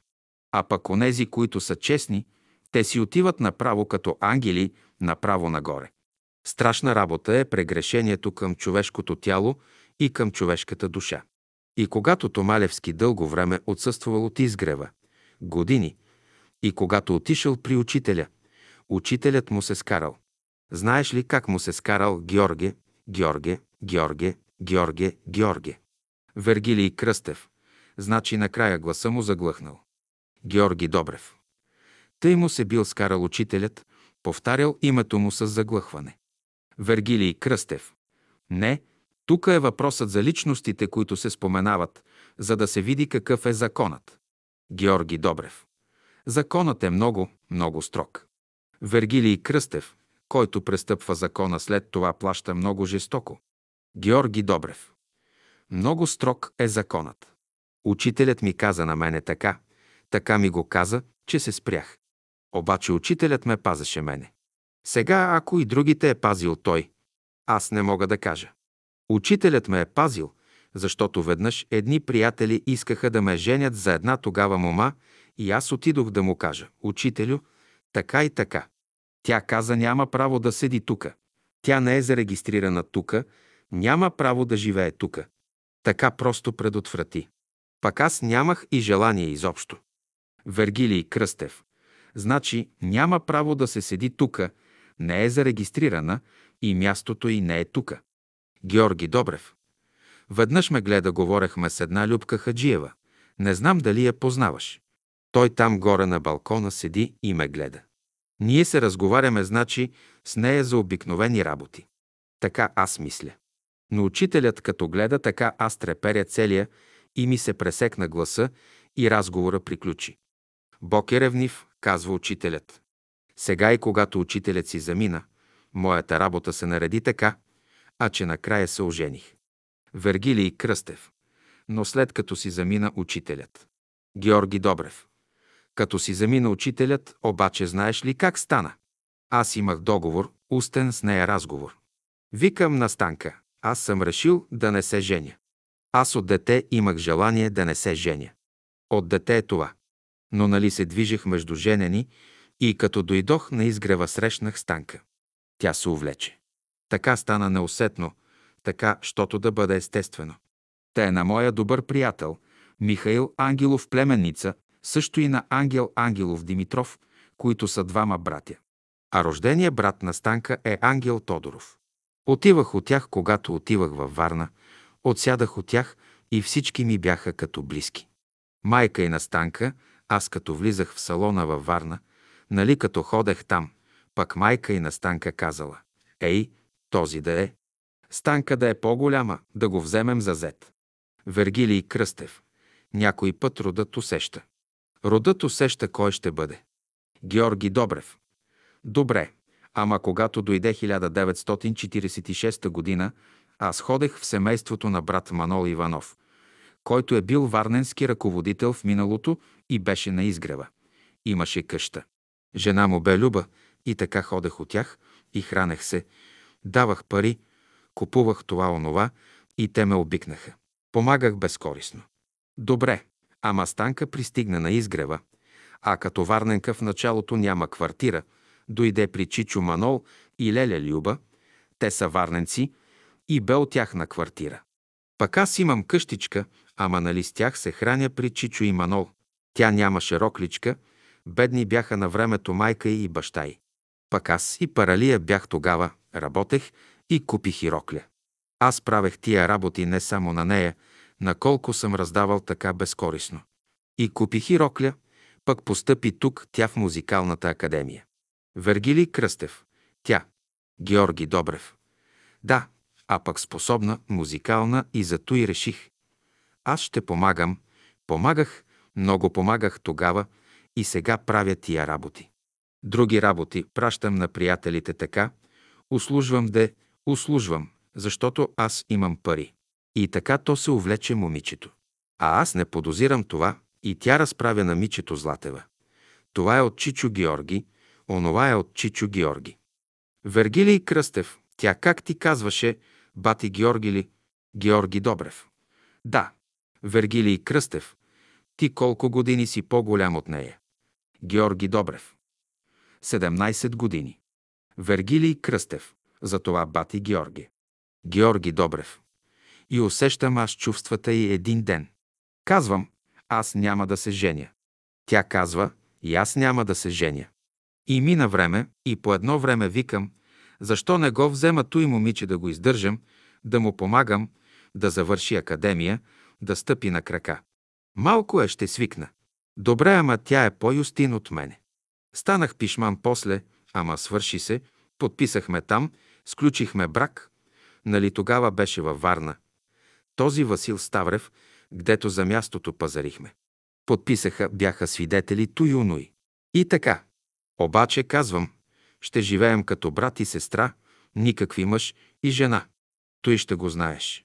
Ако си съгласна, ако не, ето друг си вземи.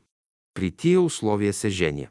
И действително, майка и като дойде при нас малко така прояви желание да бъде иначе. Викам, като искаш да бъде иначе, то намери си друг мъж. Тя бе ангел. Моите поздравления, казвам той, защото така живя с мен. Все едно никога не се е проявило нито чувство, нито желание, нито за друг живот, като женени. Моите уважения ще знаеш. Това е ангел човек. И аз се чудя, нали всички жени не могат да издържат. Това е родено за такова. За такъв живот чист. И тъй нашият живот протече тъй и учителят, за да го каже онова изказване за Ехъра и за да ми помогне. Това не е случайно. Учителят нареди тя да дойде при мен. Тая работа е наредена, значи. Разбираш ли? То не е тъй хем-хем, това е наредено. Десет огради с бодлива тел. Вергилий Кръстев. Продължаваме нататък. Какво представляваше братската градина в първите години? Георги Добрев. Братската градина беше насадена от наши приятели агрономи, избраха такива хубави ябълки, круши, череши, различни дървета насадиха и стана една чудно хубава градина, за която учителят се грижеше. През деня обхождаше и я преглеждаше листата й. Имах един случай с учителя. В градината се завъдили някакви си мушици, нещо като въшки, и учителят гледа листата и казва «Говоря на тези микроби, тези въшки. Аз за вас не съм гарантирал. Какво търсите тука?» И нареди с брата агронома да ги напръскат и да ги очисти. Значи учителят според това, което каза, че всеки един от нас, който идва тука, учителят гарантира за него. А той, което идва и за което не е гарантирал, то няма право то не е за тука. Вергилий Кръстев. И тогава решиха да се напръска. Георги Добрев. Да се напръска, да. Вергилий Кръстев. Сега казват, че в уния години брат Ради се е грижил за градината. Или той по-късно е дошъл. Георги Добрев. По-късно. Първите години се грижаха приятелите. Първите години братята, които обичаха изгрева и искаха да живеят там, си купиха по 200-300 някои 500 квадратни метра, но повече места си ги оградиха с тел. Обаче минаха няколко години учителят нареди между, които бях и аз на няколко братя да съборим тези телени огради. Да бъде всичко естествено, можеше жив плет, но огради с тел, с мрежи разни забрани и снеха всички огради. Тъй, че и тогава, като снехме ние телените огради с бодлива тел, огради на изгрева, братската градина беше седни дълги, Високи тараби, като тази на градската градина срещу Народния театър. И човеците вдигнали тия тараби, вдигнаха ги и оградите, то се отнася за оградите в цялото човечество. Построиха Берлинската стена, света се раздели чрез огради, а границите с бодлива тел и картечници. Не само с такива огради телени се оградиха, но и с вътрешни огради. Вергилий Кръстев. Сега, аз когато заварих изгрева, видях, че около малките къщички беше оградено с телове. По-кисно, може би, Георги Добрев. Някои по-късно пък може след учителя да са ги оградили. Но първите години ги смениха всичките телове и бяха останали разградени. Вергилий Кръстев, да, това не го знаех. Георги Добрев. От началото бяха само малки градинки, всичко да бъде разградено, всичко да бъде общо колективно. Именно за и сега в първите години учителят е дал идеята на един наш брат да купи той място от гората, от шосето, долу до линията и на изток, където имаше една тухлена фабрика на Виларов. До там, той място голямо да се закупи и да се направи план, така градоустройствен по проект на учителя. Обаче брата, когато учителят помоли, което му казва, ако може той да купи той място, той отказа да го купи. Вергилий Кръстев, кой беше този? Георги Добрев. Той беше. Вергилий Кръстев. Котев ли? Георги Добрев. Не Котев. Той беше един брат Коста Русев на Богомил Малджиев Зет. Вергилий Кръстев. Имал ли е пари да го купи това? Георги Добрев. Той имаше частна банка. Може би тази банка Гирдап, която фалира. Вергилий Кръстев, понеже не е извършил това нещо. Георги Добрев. На него тогава му се разруши и къщата, и той заболя, изобщо изгуби много нещо от това, дето не послуша учителя. Да, Вергилий Кръстев. Да, значи той не послуша съвета на учите да се купи цялото това място. А имал ли е пари? Георги Добрев. Имал е в банката. Имал е пари. Вергилий Кръстев. И след това цялата тая банка фалира. Георги Добрев. Да. Вергилий Кръстев. И ако бяха купили това цялото място, тогава по друг начин щяха да се развият събитията. Георги Добрев. Учителят имаше идеен план да се направи по негов проект цялото място, да се направят жилища за живеене, работилници, тука ние да си правим хляб, хлебарница, хляб да се меси от наши хора, обощарница, шивачница, дърводелска работилница и други някои такива, от които имаме нужда, да изпълняват като едно така общество, със своите нрави така и да прилага именно и практически неща от учението. Обаче не се изпълни. Не разбраха учителя. Малцина го разбраха. И които го разбраха бяха малко, а многото, макар че имаха пари, народа даваше, но нямаше практични приятели. Много пъти учителят е заставал, искал е много от тия приятели като Борис да не ходят толкова много да работят, а да правят и други братски неща. Тук да работят за благоустройството на изгрева, обаче не го слушаха. Гледаха личните си интереси повече. Значи не бяха готови като истински ученици да изпълнят желанието на учителя, така както да бяха привързани. Вергилий Кръстев прави ми впечатление, че в онези години имало много хора, но те може би се хвърлят повече за лични неща и ходят на работа и има неща, които трябва се свършат на изгрева, но не ги свършват. Георги Добрев. Гледат си личните облаги, личните печалби. 11 кредит за 10 години. Ще го разкажа само, защото аз съм го описал последно. Георги Илиев, един наш брат от старозагорските села, работили с другарката си в братската градина в Стара Загора и дошла им идеята с брат си Иван Илиев да дойдат на изгрева да живеят. И като решили това, рекли, хайде да питаме учителя сега какво ще каже. Питат учителя, учителят казва, не, там ще работите, няма да идвате тука. Не им позволил да дойдат на изгрева, обаче минава време, решават да дойдат на изгрева. Купуват си там едно място до гората, направят си къщичка и заживяват. Отива при тях един друг брат и се разговаря с тях, понеже като купили мястото и си направили къщичка и останало им пари, и с тези пари да станат съдружници, за да отворят печатница да работят.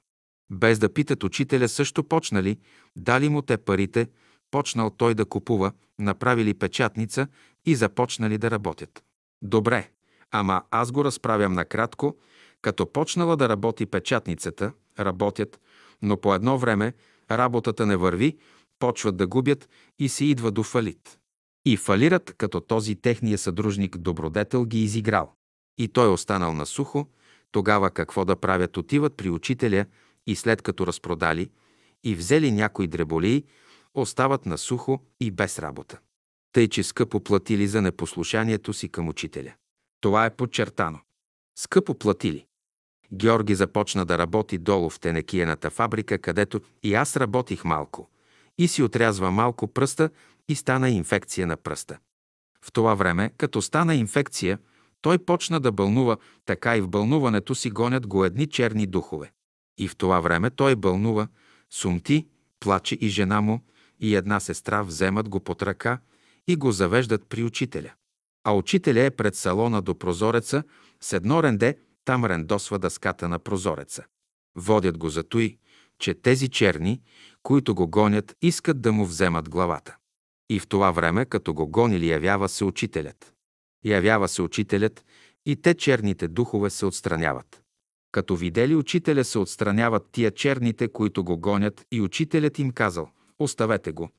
Аз гарантирам за него за 10 години». Той от болестта ту бил в тялото си, ту се излъчвал и бълнувал. Тогава учителят се явява. Значи жена му го води за той при него да му помогне. Като го гонят на сън, явява се учителят, онези, които го гонят и като видели черните, спират се и той им казва «Оставете го». Казва свободен. Аз гарантирам за него за 10 години. Защото те искат да му вземат главата. Вергилий Кръстев. Ама това кой го е видял, кой го разказва? Георги Добрев. Той Георги Илиев го разказва. Вергилий Кръстев. А. Той видял учителя, как му се явява пред него. А това е вече друга работа. Георги Добрев. Значи, като го гонят, явява се учителят и казва «Оставете го. Аз гарантирам за него за 10 години». И тогава той става от леглото и го хващат и го водят при учителя. Вергилий Кръстев. А, те го водят при учителя. Георги Добрев. И като го завеждат при учителя, учителят рендосва на прозореца. И той още отдалече, като вижда учителя, вика «Учителю, учителю, благодаря, благодаря, че гарантира за мене, за моя живот. Благодаря ти, учителю». Отива при него и му целува ръка и той му казва «Хайде, рекох, няма нищо, хайде, заведете го сега. Заведете го». Значи учителят гарантира за него за 10 години. И той идва да благодари сега на учителя. И работи Георги Илиев, и заедно работихме много години. И като минаха 10 години точно, замина си от този свят. Вергилий Кръстев. Замина. Георги Добрев. Замина си. Вергилий Кръстев. Значи толкова беше кредита за 10 години. Учителят гарантира за него за 10 години. Интересно е. Ти беше свидетел. Георги Добрев. Аз съм свидетел. Той ми беше приятел. Ние непрекъснато работехме и след той, до тогава живя той. Вергилий Кръстев. Значи за 10 години. Ха, добре. Георги Добрев. Непрекъснато работехме с него и бяхме хубаво семейство. Аз ходех, помагах им за някои работи. Изобщо се имахме с тях, бяхме приятели. Остана полката, кредит за 10 години. 12 гарант и ипотека на къща. Георги Добрев. Аз ще го разкажа. Вергилий Кръстев. Да, разкажи за брат Иван Радославов. Георги Добрев. Поглеждам в тетрадката си за някои работи.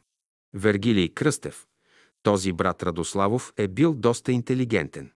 Георги Добрев. Брат Радославов е бил голям историк, завършил в чужбина. Поканен от правителството тогава, като завършил поканило го правителството да го направи за министър. Обаче той отказал. Останал като директор на Пловдивската мъжка гимназия, имал къща в София, където живеел, и тази къща. Аз го разправям накратко. В тази къща на улица Оборище 14 той е дал предната част, към улицата да построят салон за братството и там дълги години след улица Опалченска 66, там беше салона на братството и оттам от оборище вече дойдоха, купиха мястото на изгрева.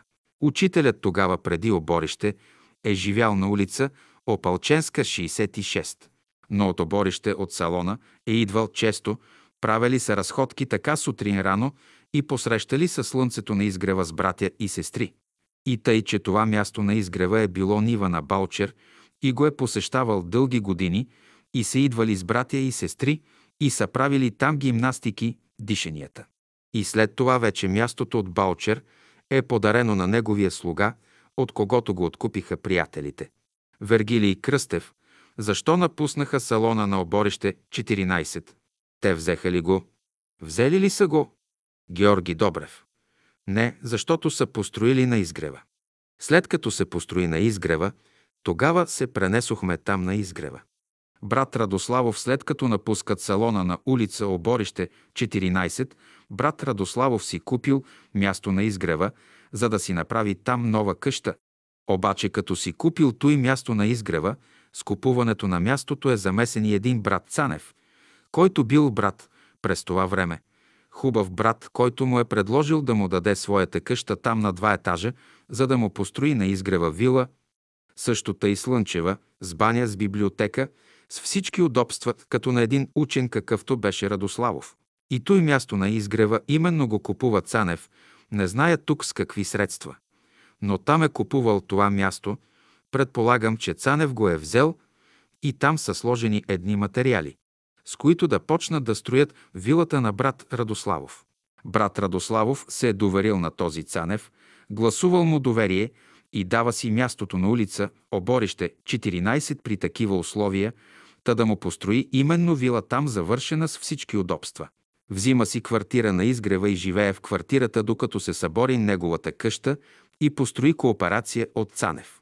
Ще му даде два апартамента долу в това новопостроено и вилата ще му направи за мястото, което му дава. Вергилий Кръстев да направи, но го изиграва. Георги Добрев. И когато започва Цанев да строи, да прави, завършва сградата, но раздава своите апартаменти на свои хора, продава ги и така нататък. Обаче все вилата не се почва и не се прави. Дори аз съм запознат с това, че благодарение на сестри Тодорови там, Паша и другите измолиха от него, и той ми разреши да си построя там една къщичка, барака на неговото място на изгрева. Аз направих една стая, една къщичка с две стаи и мазенци и живеех там. Всяка неделя, понеже брат Радославов още къщата му преди да се развали и след като дойде да живее на изгрева, пак идваше при мен на гости неделен ден и сутрин слушаше беседи и оставаше при мен да му сервирам там чай и така нататък да ги приютя. Тогава в тези всички разговори разбрах, че брат Радославов и един брат Васил Ангелов имаха много хубави разговори, научни разговори, така за политиката, за живота на своите си необикновени знания. Брат Радославов все очаква, все очакваше да се построи, да започне и да се построи тази вила. Аз съм свидетел, виждах, че нищо не се прави там, обаче все няма и няма, няма и най-после идва до положение този Цанев, иска да му стане гарант и ипотекира имота си за някаква сума в банката. Той пак като наивник. Този Радославов става му гарант. Цанев там изтеглил някаква сума и идва се до там, че нито си изплаща полиците. Въга, теглиш, трябва да изплащаш. Георги Добрев. Да погасява сумата, но нито му построява къща на изгрева и разбрал, че той е изигран. С общи думи, така се още с идеята за вила и идва до положението вече Радославов да е в отчаяно положение, че работата не става, че той е излъган и отчаян и разочарован от Цанев от цялата тая игра. Той един ден тръгва, вървял, вървял, вървял, хванал пътя за Витоше, стигнал до една гора, седнал там под едно дърво и почнал да плаче. В това време учителят се явява пред него физически и той се стреснал и казал «Учителю». Иване, сега ще ти разкажа. И му разказал за Цанев за историята му. Еди през кои години, еди кога си, така и така ти имаше с нея. Цанев тогава бил жена, някаква връзка. Вергилий Кръстев. Ама за предишно прераждане или за други прераждания. Георги Добрев. За други прераждания. Еди кои си поколения, преди колко хиляди години, еди кога си, еди къде си, така и така, и разказал му всичките тези връзки, които той е имал от много, много години и животи с Цанев. Учителят говорил за Цанев и за Радославов. И той слушал, слушал, слушал как му разправя учителя и му обяснявал така нагледно всичко, което е ставало между тях двамата от хилядолетие и най-после казал «Всичко той, което стана, забрави го, прости му, защото сега аз го това направих. За да се ликвидира вашата връзка, вашата карма, вашето вземане, даване до тука, което е било. Виждаш ли какво ти разказах? Това вашия живот е минал толкова случаи с него и сега дойде до там, ви събрах да си ликвидирате кармата. Вергилий Кръстев. Значи фактически това е една кармична развръзка. Георги Добрев. Кармична развръзка. Вергилий Кръстев. Между тях. Георги Добрев. Между двамата. Понеже Радославов беше много привързан към учителя и към делото му, и Радославов много ценеше учителя. Вергилий Кръстев. Той е написал «Где е истината?» Георги Добрев. Да, где е истината? А така е. Вергилий Кръстев. Много хубава защита на учителя. Георги Добрев. Ха, така е. Тази книга Радославов я е писал. И като такъв и неговата дъщеря Люба също много добре се отнесе с учителя. Написа една песен «О, учителю благати, теб изпълва добрина». Думите тя ги е съчинила Люба Радославова. И даже на Витоше ги изпяла и с поклон пред учителя. Всичко го е дала с поклон. Вергилий Кръстев. Тя е братска песен. Георги Добрев. Да, братска песен – и сега, дето я пеят сега, понеже знаят, че Люба Радославова така е изпяла с поклон и сега някои я пеят така. Вергилий Кръстев. Това не го знаех. Сега накрая като заключение аз успях да разбера следното. Отначало Радославов има къща. На оборище 14. Георги Добрев. Така. Вергилий Кръстев. Там в последствие приятелите правят салон. Георги Добрев. Салон. Вергилий Кръстев.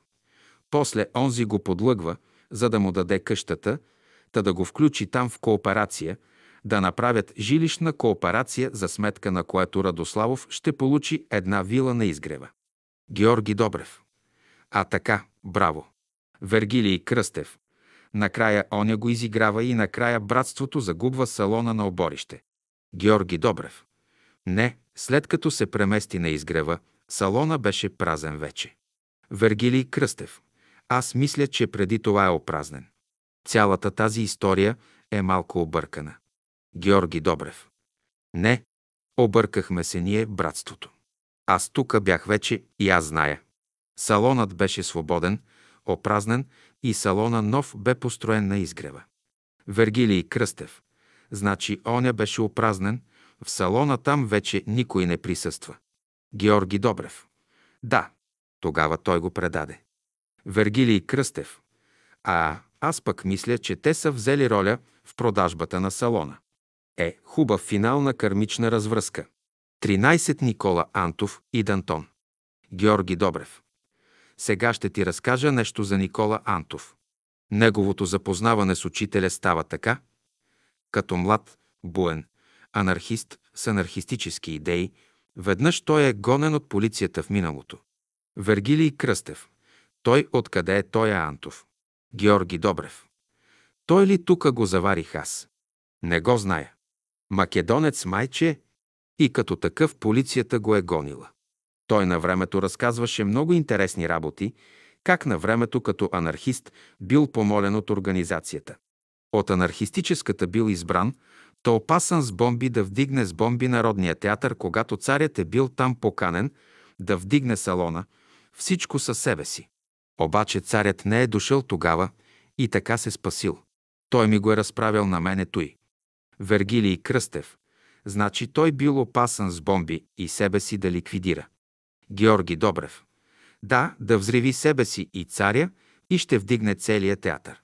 Обаче царят не е дошъл и не е станало. Вергилий Кръстев. Значи този случай ти го е разказал лично на теб. Георги Добрев. Да, да.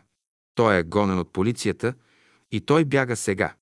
Понеже го гонят, той бяга в оная част Юч Бонар към затвора. И бяга той по улица Опалченска и гледа врата отворена и се мушнал там. А то е било Опалченска, 66.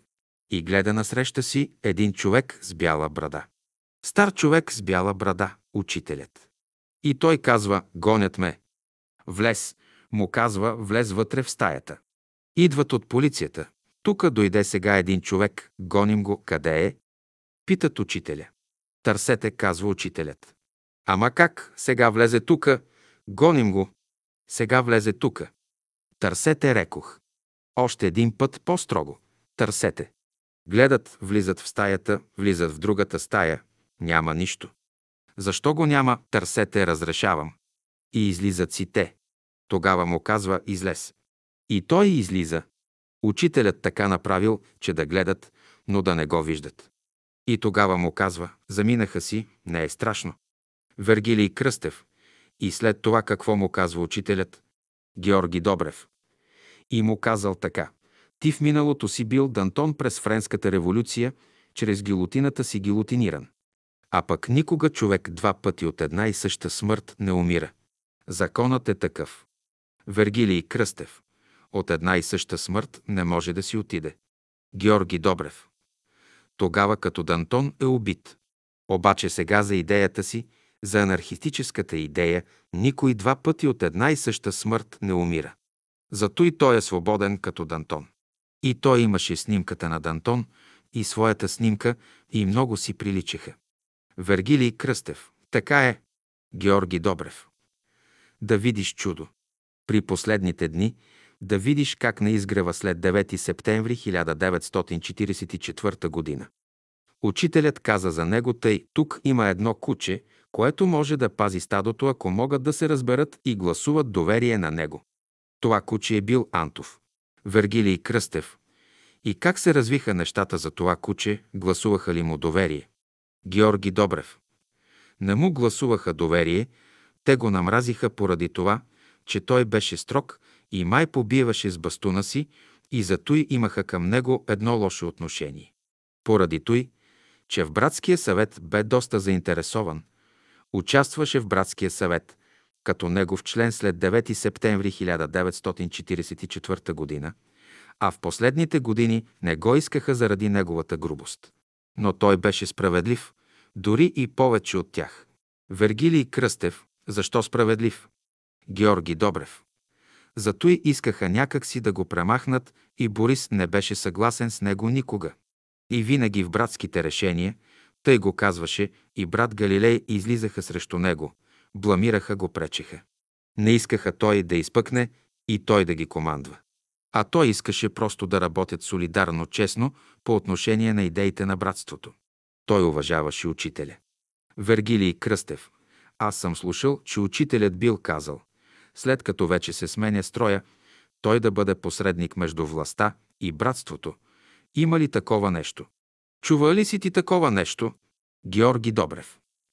Хи. Вергилий Кръстев. Не си чувал такова нещо. Георги Добрев. Не, но казал, че той може да пази стадото. Той може да бъде, да пази стадото в случай, че му гласуват доверие. А той действително можеше да пази стадото. Той беше потрезвен. Тези искаха парите, парите пазеха, а учителят всякога тачеше закона на държавата. Той го знае от много опитности, както виждате и за други работи. За местата там е и държал за държавата учителят. Вергилий Кръстев имал правилно отношение към държавата да си плащат данъците. И какво се случи накрая? Георги Добрев. Чудал се как така да стане, че да може всичко да се прехвърли на държавата, както учителя държал. Вергилий Кръстев, а учителят. Георги Добрев. И като тъй, даже учителят може би е наредил тъй, че да остане мястото на държавата и целия изгрев. Да го вземе нали държавата и да построи тези работи. Щото учителят тъй го каза веднъж. Един ден рекох тука, няма да знаете къде какво е било, тъй такова изменение ще стане, тъй нищо няма да има от това, което е сега, което виждаме.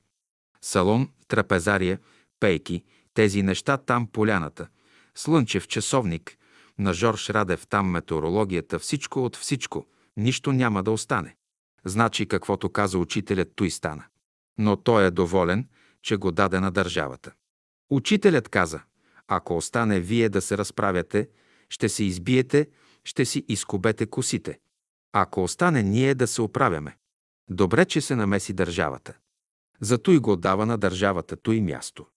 И ще ви пръснат, тъй ще ви пръснат, че един с един да не се виждате. И тъй стана. Вергилий Кръстев. И то дойде това време. Георги Добрев. Един ден, тъй ще ви пръснат, че един с един да не се виждате. Щото аз съм тук при вас мъченик.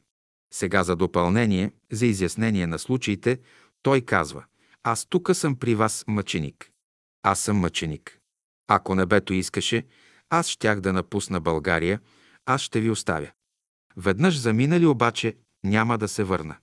14. Видимата и невидимата братска каса. Вергилий Кръстев. Значи накрая така стана, че ако бяха останали тия средства и тия пари в братския съвет и другите, те нямаше да могат да се оправят. Щяха да се хванат гуша за гуша и коса за коса. Георги Добрев. Да. Вергилий Кръстев. Те воюваха помежду си. Георги Добрев. Тия пари вместо да ги дадат на държавата, те ги криха, криха, че ги изгориха накрая. Вергилий Кръстев. Аз съм слушал за това нещо, че накрая ги горели. Имало ли е такова? Георги Добрев. Горено е. Вергилий Кръстев. Боже, и защо? Георги Добрев. Има приятели, които са виждали. Вергилий Кръстев. И защо не са ги дали на държавата? Георги Добрев. Иди ги питай. Вергилий Кръстев. Защо не са ги дали? Ами дай ги на държавата. Георги Добрев. Даваха, на тос на онзи, раздаваха все на своите и през съществуването на живота ни пак даваха на едни, на едни хич не ги поглеждаха, не помагаха на всеки го. Тъй са още. Вергилий Кръстев. Значи на тези, които им са симпатични, които са техни. Георги Добрев. На тях дават, на другите не. Това е нечовешка работа. Как няма да го вземат тогава изгрева? Вергилий Кръстев. Нечестно постъпване. Георги Добрев. Нечестно, разбира се. Вергилий Кръстев. Да, така. Георги Добрев. Случка с един брат.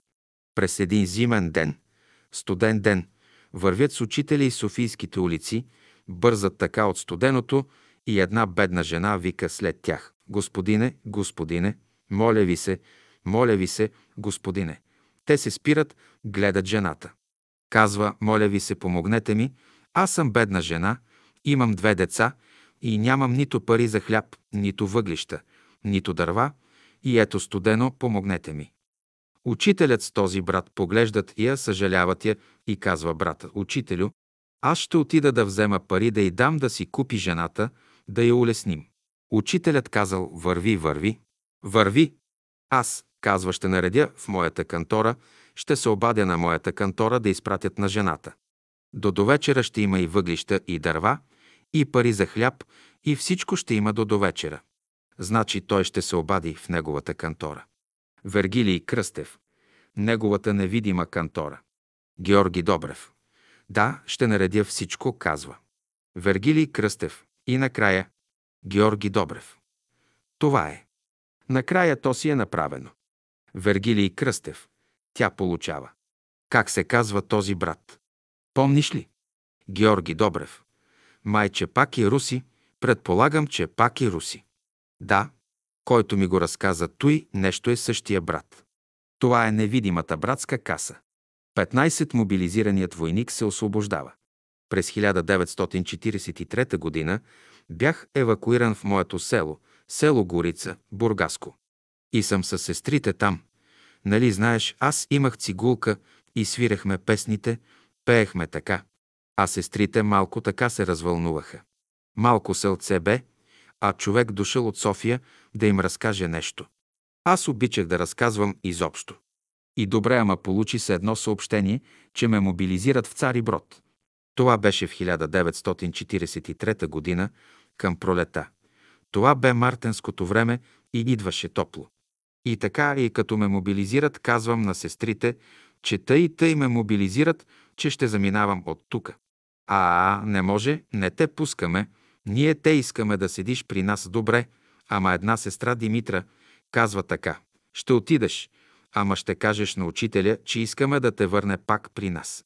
Абе, как ще му кажа на учителя това? Не мога да го кажа, но както и да е, те дадоха подаръци, това, онова, и аз пътувам за София. Напекоха едни козунаци, масло дадоха. Една сестра даде една риза, която е такала платното и шила за учителя ризата. А по пътя, по пътя във влака, където пътувах, купих и аз някои лимони там от гарата, които продаваха и отидох в София. На другия ден пътувам, отидох в Марчаево, защото учителят беше в Марчаево тогава. Занесох ги на учителя и му казвам, учителю, мен ме мобилизират и сега от селото сестрите и братята тази риза я дават, ето това е масло, това онова, аз така седях до него и казвам, сестра Димитра ме помоли. Той не исках да го кажа, ама хайде, помоли ме, аз знам, че няма да стане. Ама сестра Димитра ми каза, ще кажеш на учителя, че искаме да те върнем. Пък учителят се засмя. Нали молбата е детинска, засмя се и каза. Е, ти и тука трябваш. Вергилий Кръстев, ти и тука трябваш. Георги Добрев. И тука трябваш. Какво става сега? Когато отидох там, тръгнах си, отидох в София. Нали първия ден трябваше да отида в казармата и оттам на влака ни качиха и закараха в Цари Брод. И там в гимназията, като щаб, мен ме оставиха като един експедитор и приемчик на продукти, на вагони. Изпращане и приемане. Експедитор и приемчик. Като минаха десетина дена и викаме прекия началник, капитана Сърджиев, и казва Добрев, вземи си печата там, бланки за товарителни и прочие, и утре ще пътуваш за Бургас. Изпращам те там да получиш 24 вагона бяло брашно. Вземах си аз каквото е необходимо. Имах един войник старши, който е научен на тия работи и другия ден пътувам аз за София и от София влака и за Бургас. Като дойдох в София, един неделен ден беше, гледам да прескоча до Марчаево. Отидох, а там няма никой, няма приятелите, те с учителя отишли на Витоше, на хижа Острец. Вергилий Кръстев. На хижа Острец, да. Георги Добрев. И аз, давай направо, ама хвърча, отидох на Острец. Отидох на Острец. Намерих хижа Острец, не бях ходил на нея и намирам учителя точно по обед. Сестрите Катя Грива и други сестри, братя, обядваха. Катя Грива казва, учителю, брат Георги отива по работа в Бургас. Те нали се хвалят нашите. Викат брат Георги дошъл, отива в Бургас по служба, по работа, но учителя каза, Георги не отива по никаква работа, той отива на разходка. Вергилий Кръстев на разходка. Георги Добрев. Думите на учителя, че на разходка отивам.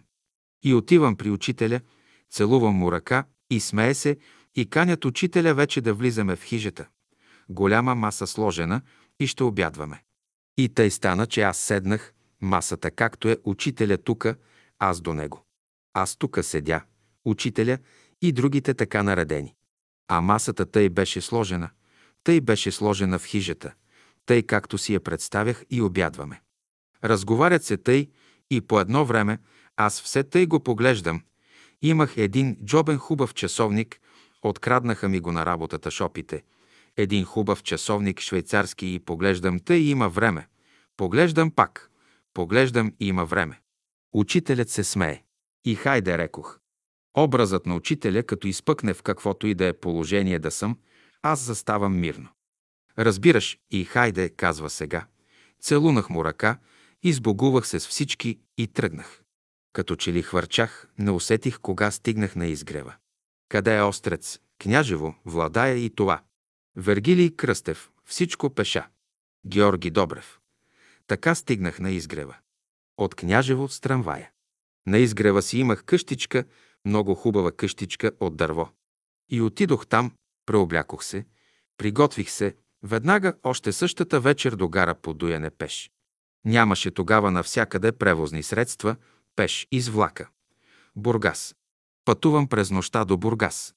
Сутринта, като стигнах в Бургас, Отидох на големите бургаски мелници, рано още не бяха дошли. По едно време пристигат. Задава се един файтон, слизат от файтона, гледам тримата познати. Единия идва ми до сълзи. Главният инженер Кирил Пулев, който ме е кръщавал и сме с него кръстници. И така, какво правиш тук, бе Георге? Така и така, нося тук документи, така ли? Втория негов баджанак, третия началника французин, а на складовете е началник Овчаров и тримата познах, идвали са в нашето село. Засичаме и Геел инженер казва, Георге, дай всичките тия работи. Покани ме в канцеларията, дадох документите, които носех. Аз нося писмо. Казва, сега си свободен. Иди у нас, там е Мария, почива и на обед, ще се видим. Отидох аз от тях и дойде той и казва, Георге, ще дойдеш след една седмица. Каза ми кой ден. След една седмица ще дойдеш, вагоните ще бъдат натоварени, готови, само ще ги пломбираш, ще попълниш декларацията и ще бъдеш свободен. След една седмица. Обядвахме там заедно. Георге, иди сега където искаш и ела после. Ако искаш, стой тука. И аз си отидох на селото пак, нали сестра Димитра искаше да се върна. Вергилий Кръстев, и ти се връщаш вече. Георги Добрев. Виж сега седях цял месец. Нямаше месец, но 20 дена седях. А Страджиев, който ме пращаше, каза така. Добрев, прати брашното, свободен си, колкото искаш да седиш там при вашите. Вергилий Кръстев. Само изпрати брашното. Георги Добрев. Да. Пак аз разбрах слабостта му. Той какви цигари пуши и те ми казаха тия, които ме запознаха с работата. Обича Еди какви цигари, купи му, щото тука няма никакви цигари, купи му каквито обича. Еди кои си цигари. И сега, като отидох в селото и седях там, събирахме се, пеехме братски песни. След една седмица отидох да пусна вагоните.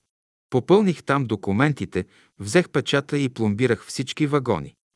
Написах товарителници, изпратих ги и ми дадоха една турбичка голяма с брашно, също и гриз, една турбичка. Тогава брашно нямаше. И аз ги занесох в Айтос. В Айтос имах сестра, най-голямата ми сестра беше там. Отидох в Айтос, там у Георги Куртев, там всъщност ги занесох. Там направиха кифли, козунаци, направиха сума неща. Ама време е вече, ще заминаваме за София. От Горица вече идват, бяха месили козунаци, направиха там няколко вида корабии. Друга една сестра от Тополица казва, ще спреш на гарата. Ами ще пътуваш кога? Еди кога си? Ще ти дадем една топла баница, завита всичко и веднага на учителя топла баница, направена с масло и други носят. И аз по пътя каквото купувах, всичко занесох в Марчаево на учителя. Учителят радва се, радва се и тогава му разправям на учителя. Казвам, учителю, сестра Димитра ти благодари много. Той се смее. Тогава пак трябваше да отида в Цари Брод и вече като се чудя, като се разговарях при него в стайчката му и той ми разправя нещо там. На едно мое тефтерче беше записал там нещо от него. Де е сега не мога да го намеря. Както и да е, де. Сега като отидох в Цари Брод, отидох при капитана Старджиев, нося му подаръка. Той се зарадва. Но най-интересното сега е друго. Идва петъка, а в петък става пазар там, пазарче. На той пазарче отидох да си купя пъпещета. Той беше през лятото круши, плодове. Пак там знаят, че аз не ям месо и дори ходихме веднъж при полковника да разреши да ми дават някакви млечни продукти. Сирене, кашкавал. И като се връщам от пазара, виждам, че майора седи. Входа е от тука, а тука е прозорец. Той седи на прозореца така. Аз заставам мирно. Ръцете ми заети с продукти и заставам така, той ме заговорва. Е, каза, храната как върви? Дават ли ви храна? Получаваш ли? Колко си служил? Ами, викам, един-два месеца. Той знае, че съм вегетарианец, че не ям месо. И разбрах, че съм свободен.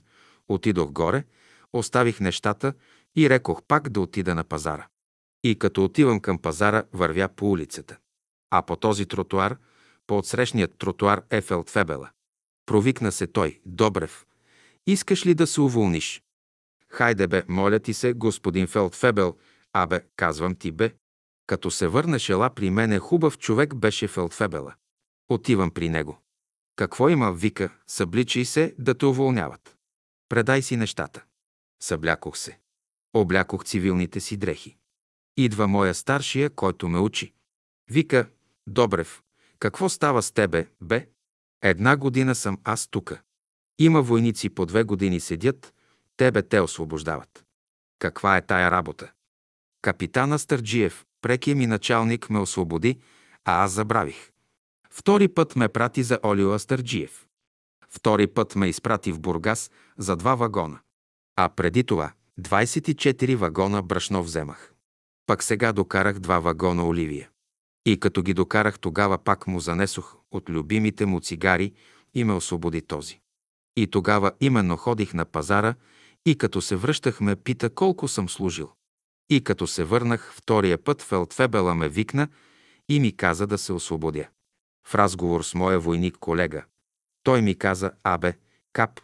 Астърджиев беше при полковника и кара се, разправя се с него, не иска да те пусне. Не иска да те пусне, а пък майора казва, нека си отиде момчето, нека си отиде. Ама той е добър за мене, той ни върши работа, ама това онова не казва, той вече е свободен. Значи капитана искал да ме задържи, а майорът решава и ме освобождават. И като се връщам, отивам пак в Марчаево при учителя. Отивам и му казвам, учителю, освободиха ме, е, е, ами казва, добре. Значи учителят послуша молбата на сестра Димитра. Учителят изпълни нейното желание и ме освободиха, не знам защо. Вергилий Кръстев, защото имаше работа. Георги Добрев. И му благодарих на учителя, радвах се, а онези мобилизираните говореха, сърдеха се. Ние толкова години време служим, а ти за няколко месеца и те освободиха. Каква е тая работа? Ама Господ нареди. 16. Незарасналата фонтанела на главата. Ще разкажа сега за силата на учителя. Кирчо Михайлов бе брат от школата, още от младежкия клас. Един петъчен ден, във време на лекцията, учителят чертаеше на черната дъска, после приближи се към Кирчо и показа с пръст и пипна на мястото на главата му, където имаше една хлътнатина, фонтанелата, ниско вътре като петела дълбоко, около 1-2 см, един сантиметър ли беше, и като подкова така ниско. Учителят обясняваше там някакви закони на черната дъска и посочи и пипна това място на главата му, което не беше зараснало в течение на времето и място, ниското на главата му постепенно зарасна, втвърди се, в течение на години се изпълни и стана нормално, както си е било. Това е Кирчулъвчето. Той е много, много верен и остана благодарен на учителя и остана верен към братството, макар че ходи в други секти нагоре-надолу. Обаче остана верен и уважава учителя като Бог. Вергилий Кръстев. Защо му викат Кирчо Лъвчето? Георги Добрев. Ами не зная, името му е от учителя. Вергилий Кръстев в какъв смисъл е ходил насам натам по други секти? Георги Добрев.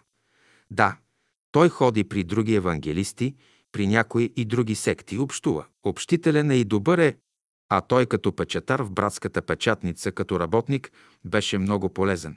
Много години работи като добър печатар в братската печатница. Вергилий Кръстев, значи той беше печатар. Георги Добрев.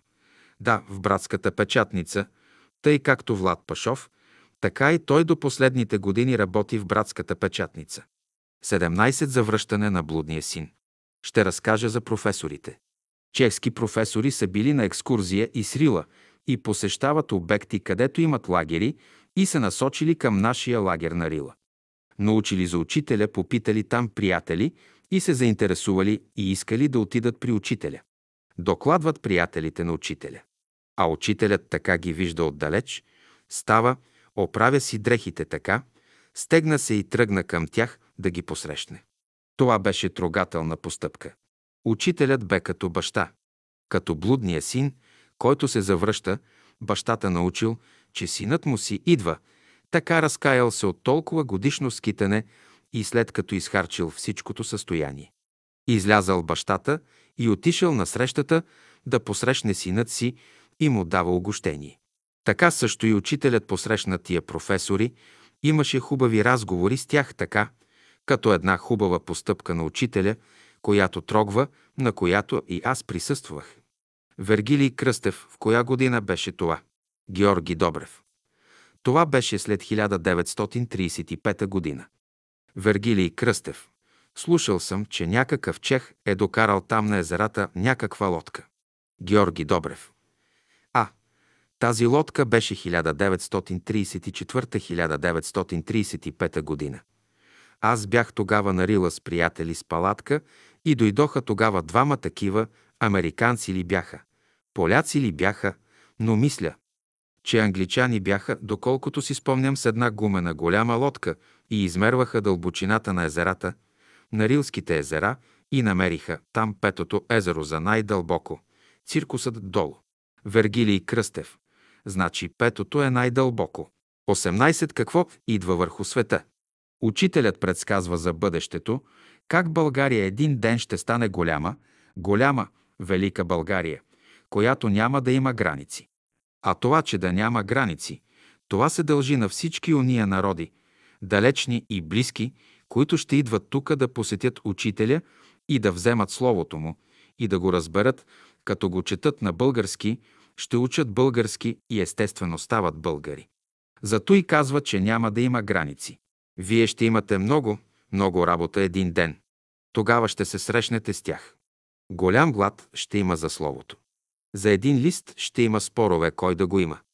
Затова пазете всичко добре, само нашата музика един ден ще остане.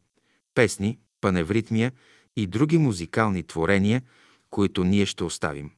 Тази музика, един ден, когато дойдат в бъдеще новите хора, които ще оценят тази музика и ще я разработят и ще я направят популярна така, както ние желаем. Вергилий Кръстев. Това по отношение.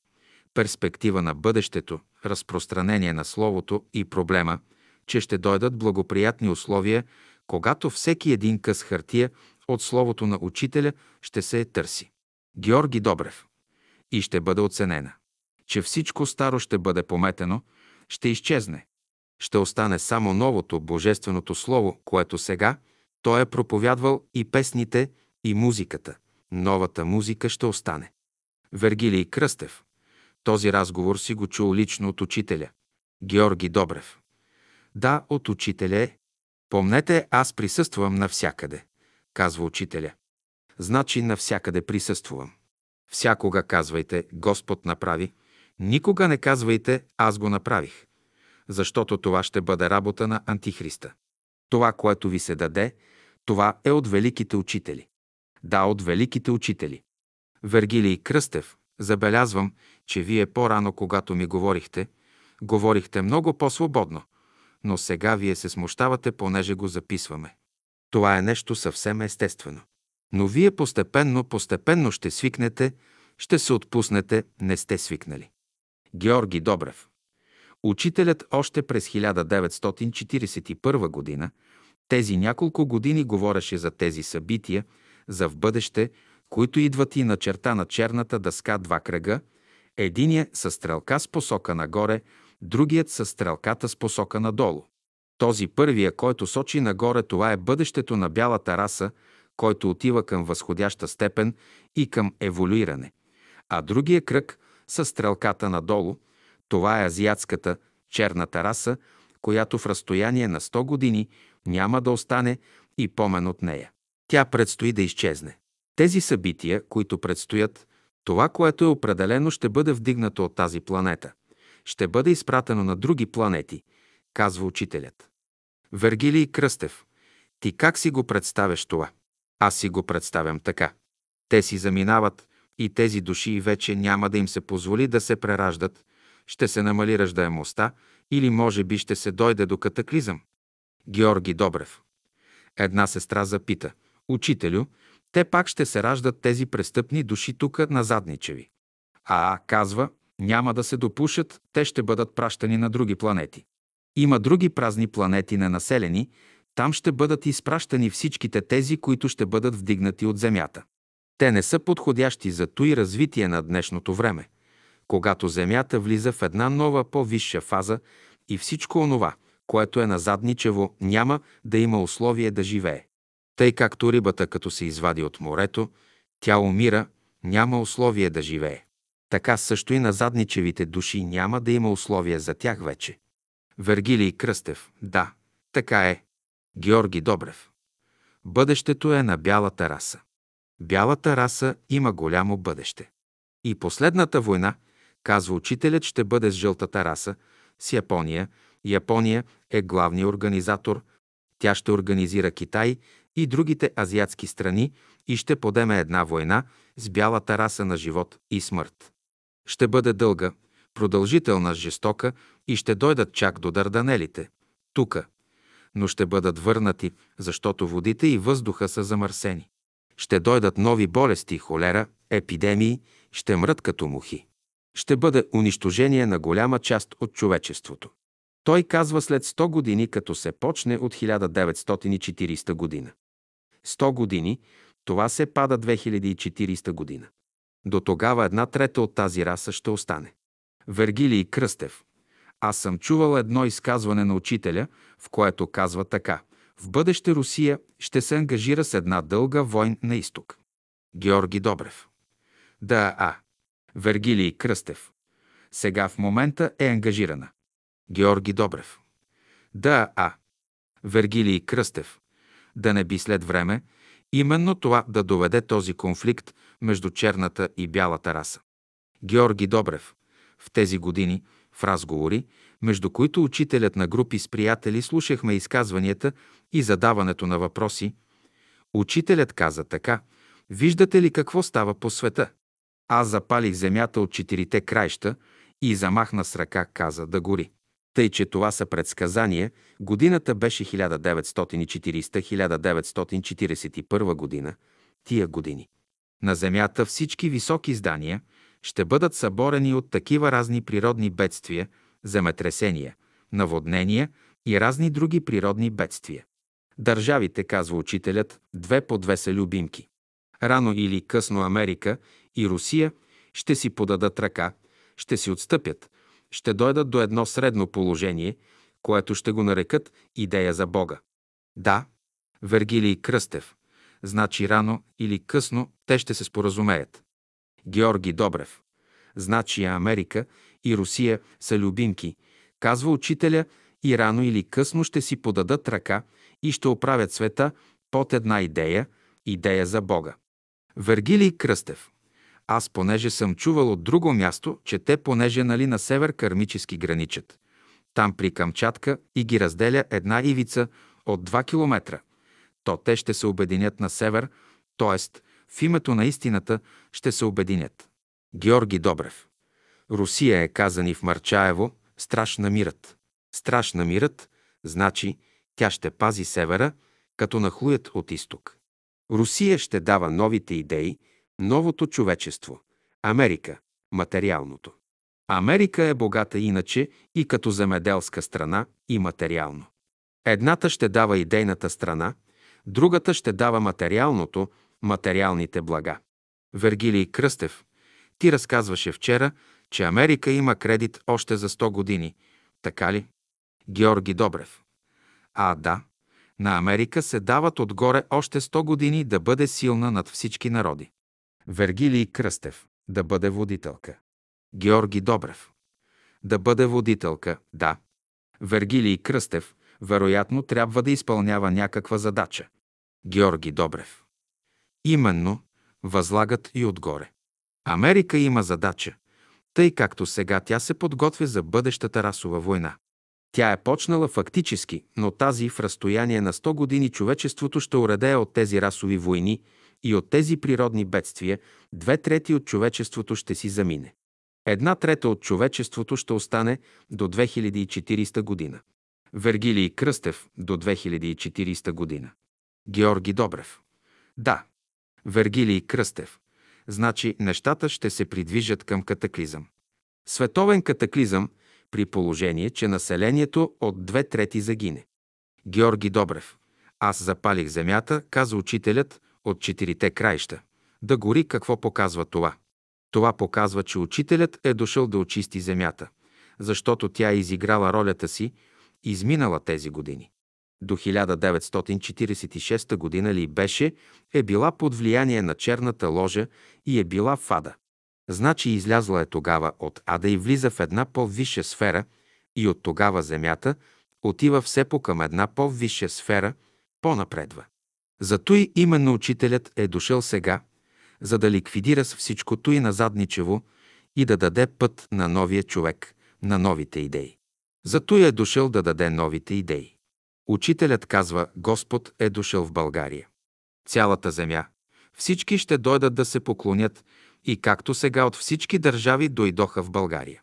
Това не е случайно, тази история. Тъй, че той каза на времето, комунизмът ще дойде. А ето комунизма, той ще свърши хубава работа, ако изпълни това, което е обещал.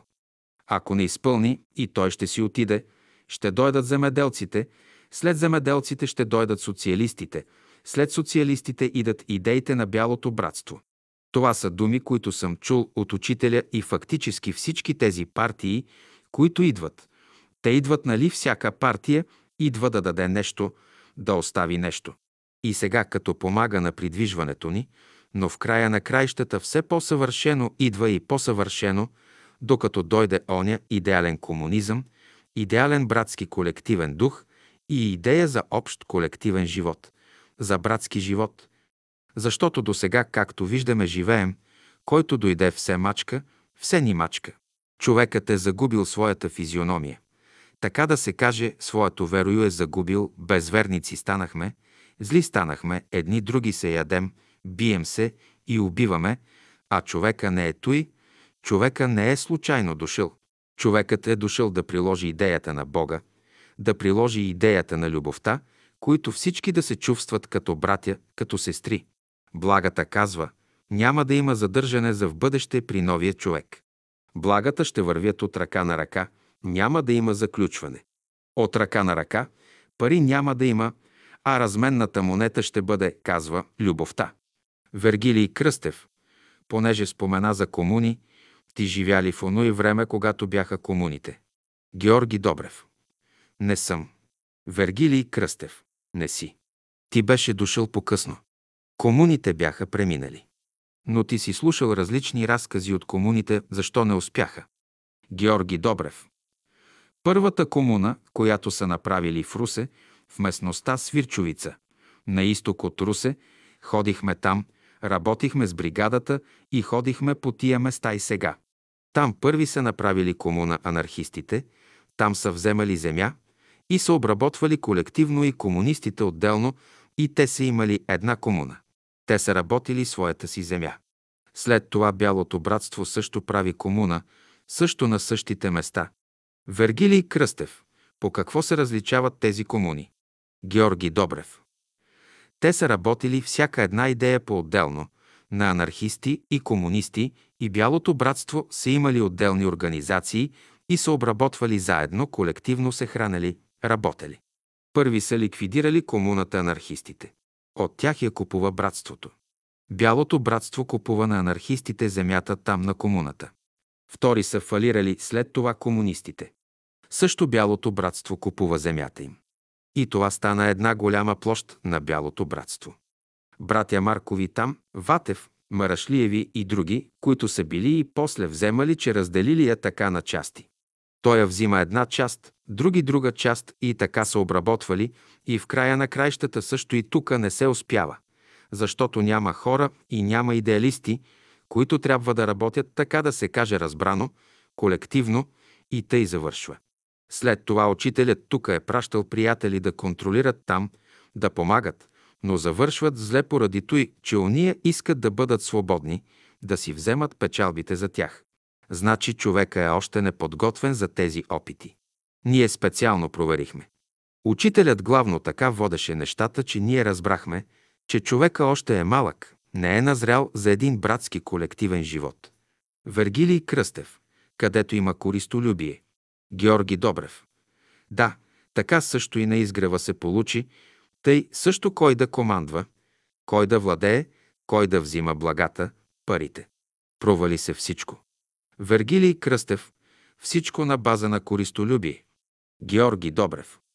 След той идват комунистите 1945 година като идейни, но от началото още имало е идеалисти, но като дойдоха на власт, идеалистите ги отстраниха и изчезнаха, защото едните държат едно, другите държат друго. На два лагера са. Едните имат един интерес, другите имат друг интерес.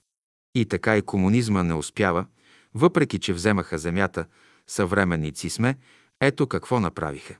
Обаче сега се иска, чака се да дойде онова време, да дойдат новите хора, та да може при нови условия да се проведе един правилен ред, идеен живот, така да се проведе, да можем да покажем, че ние действително сме израснали, духовно израснали.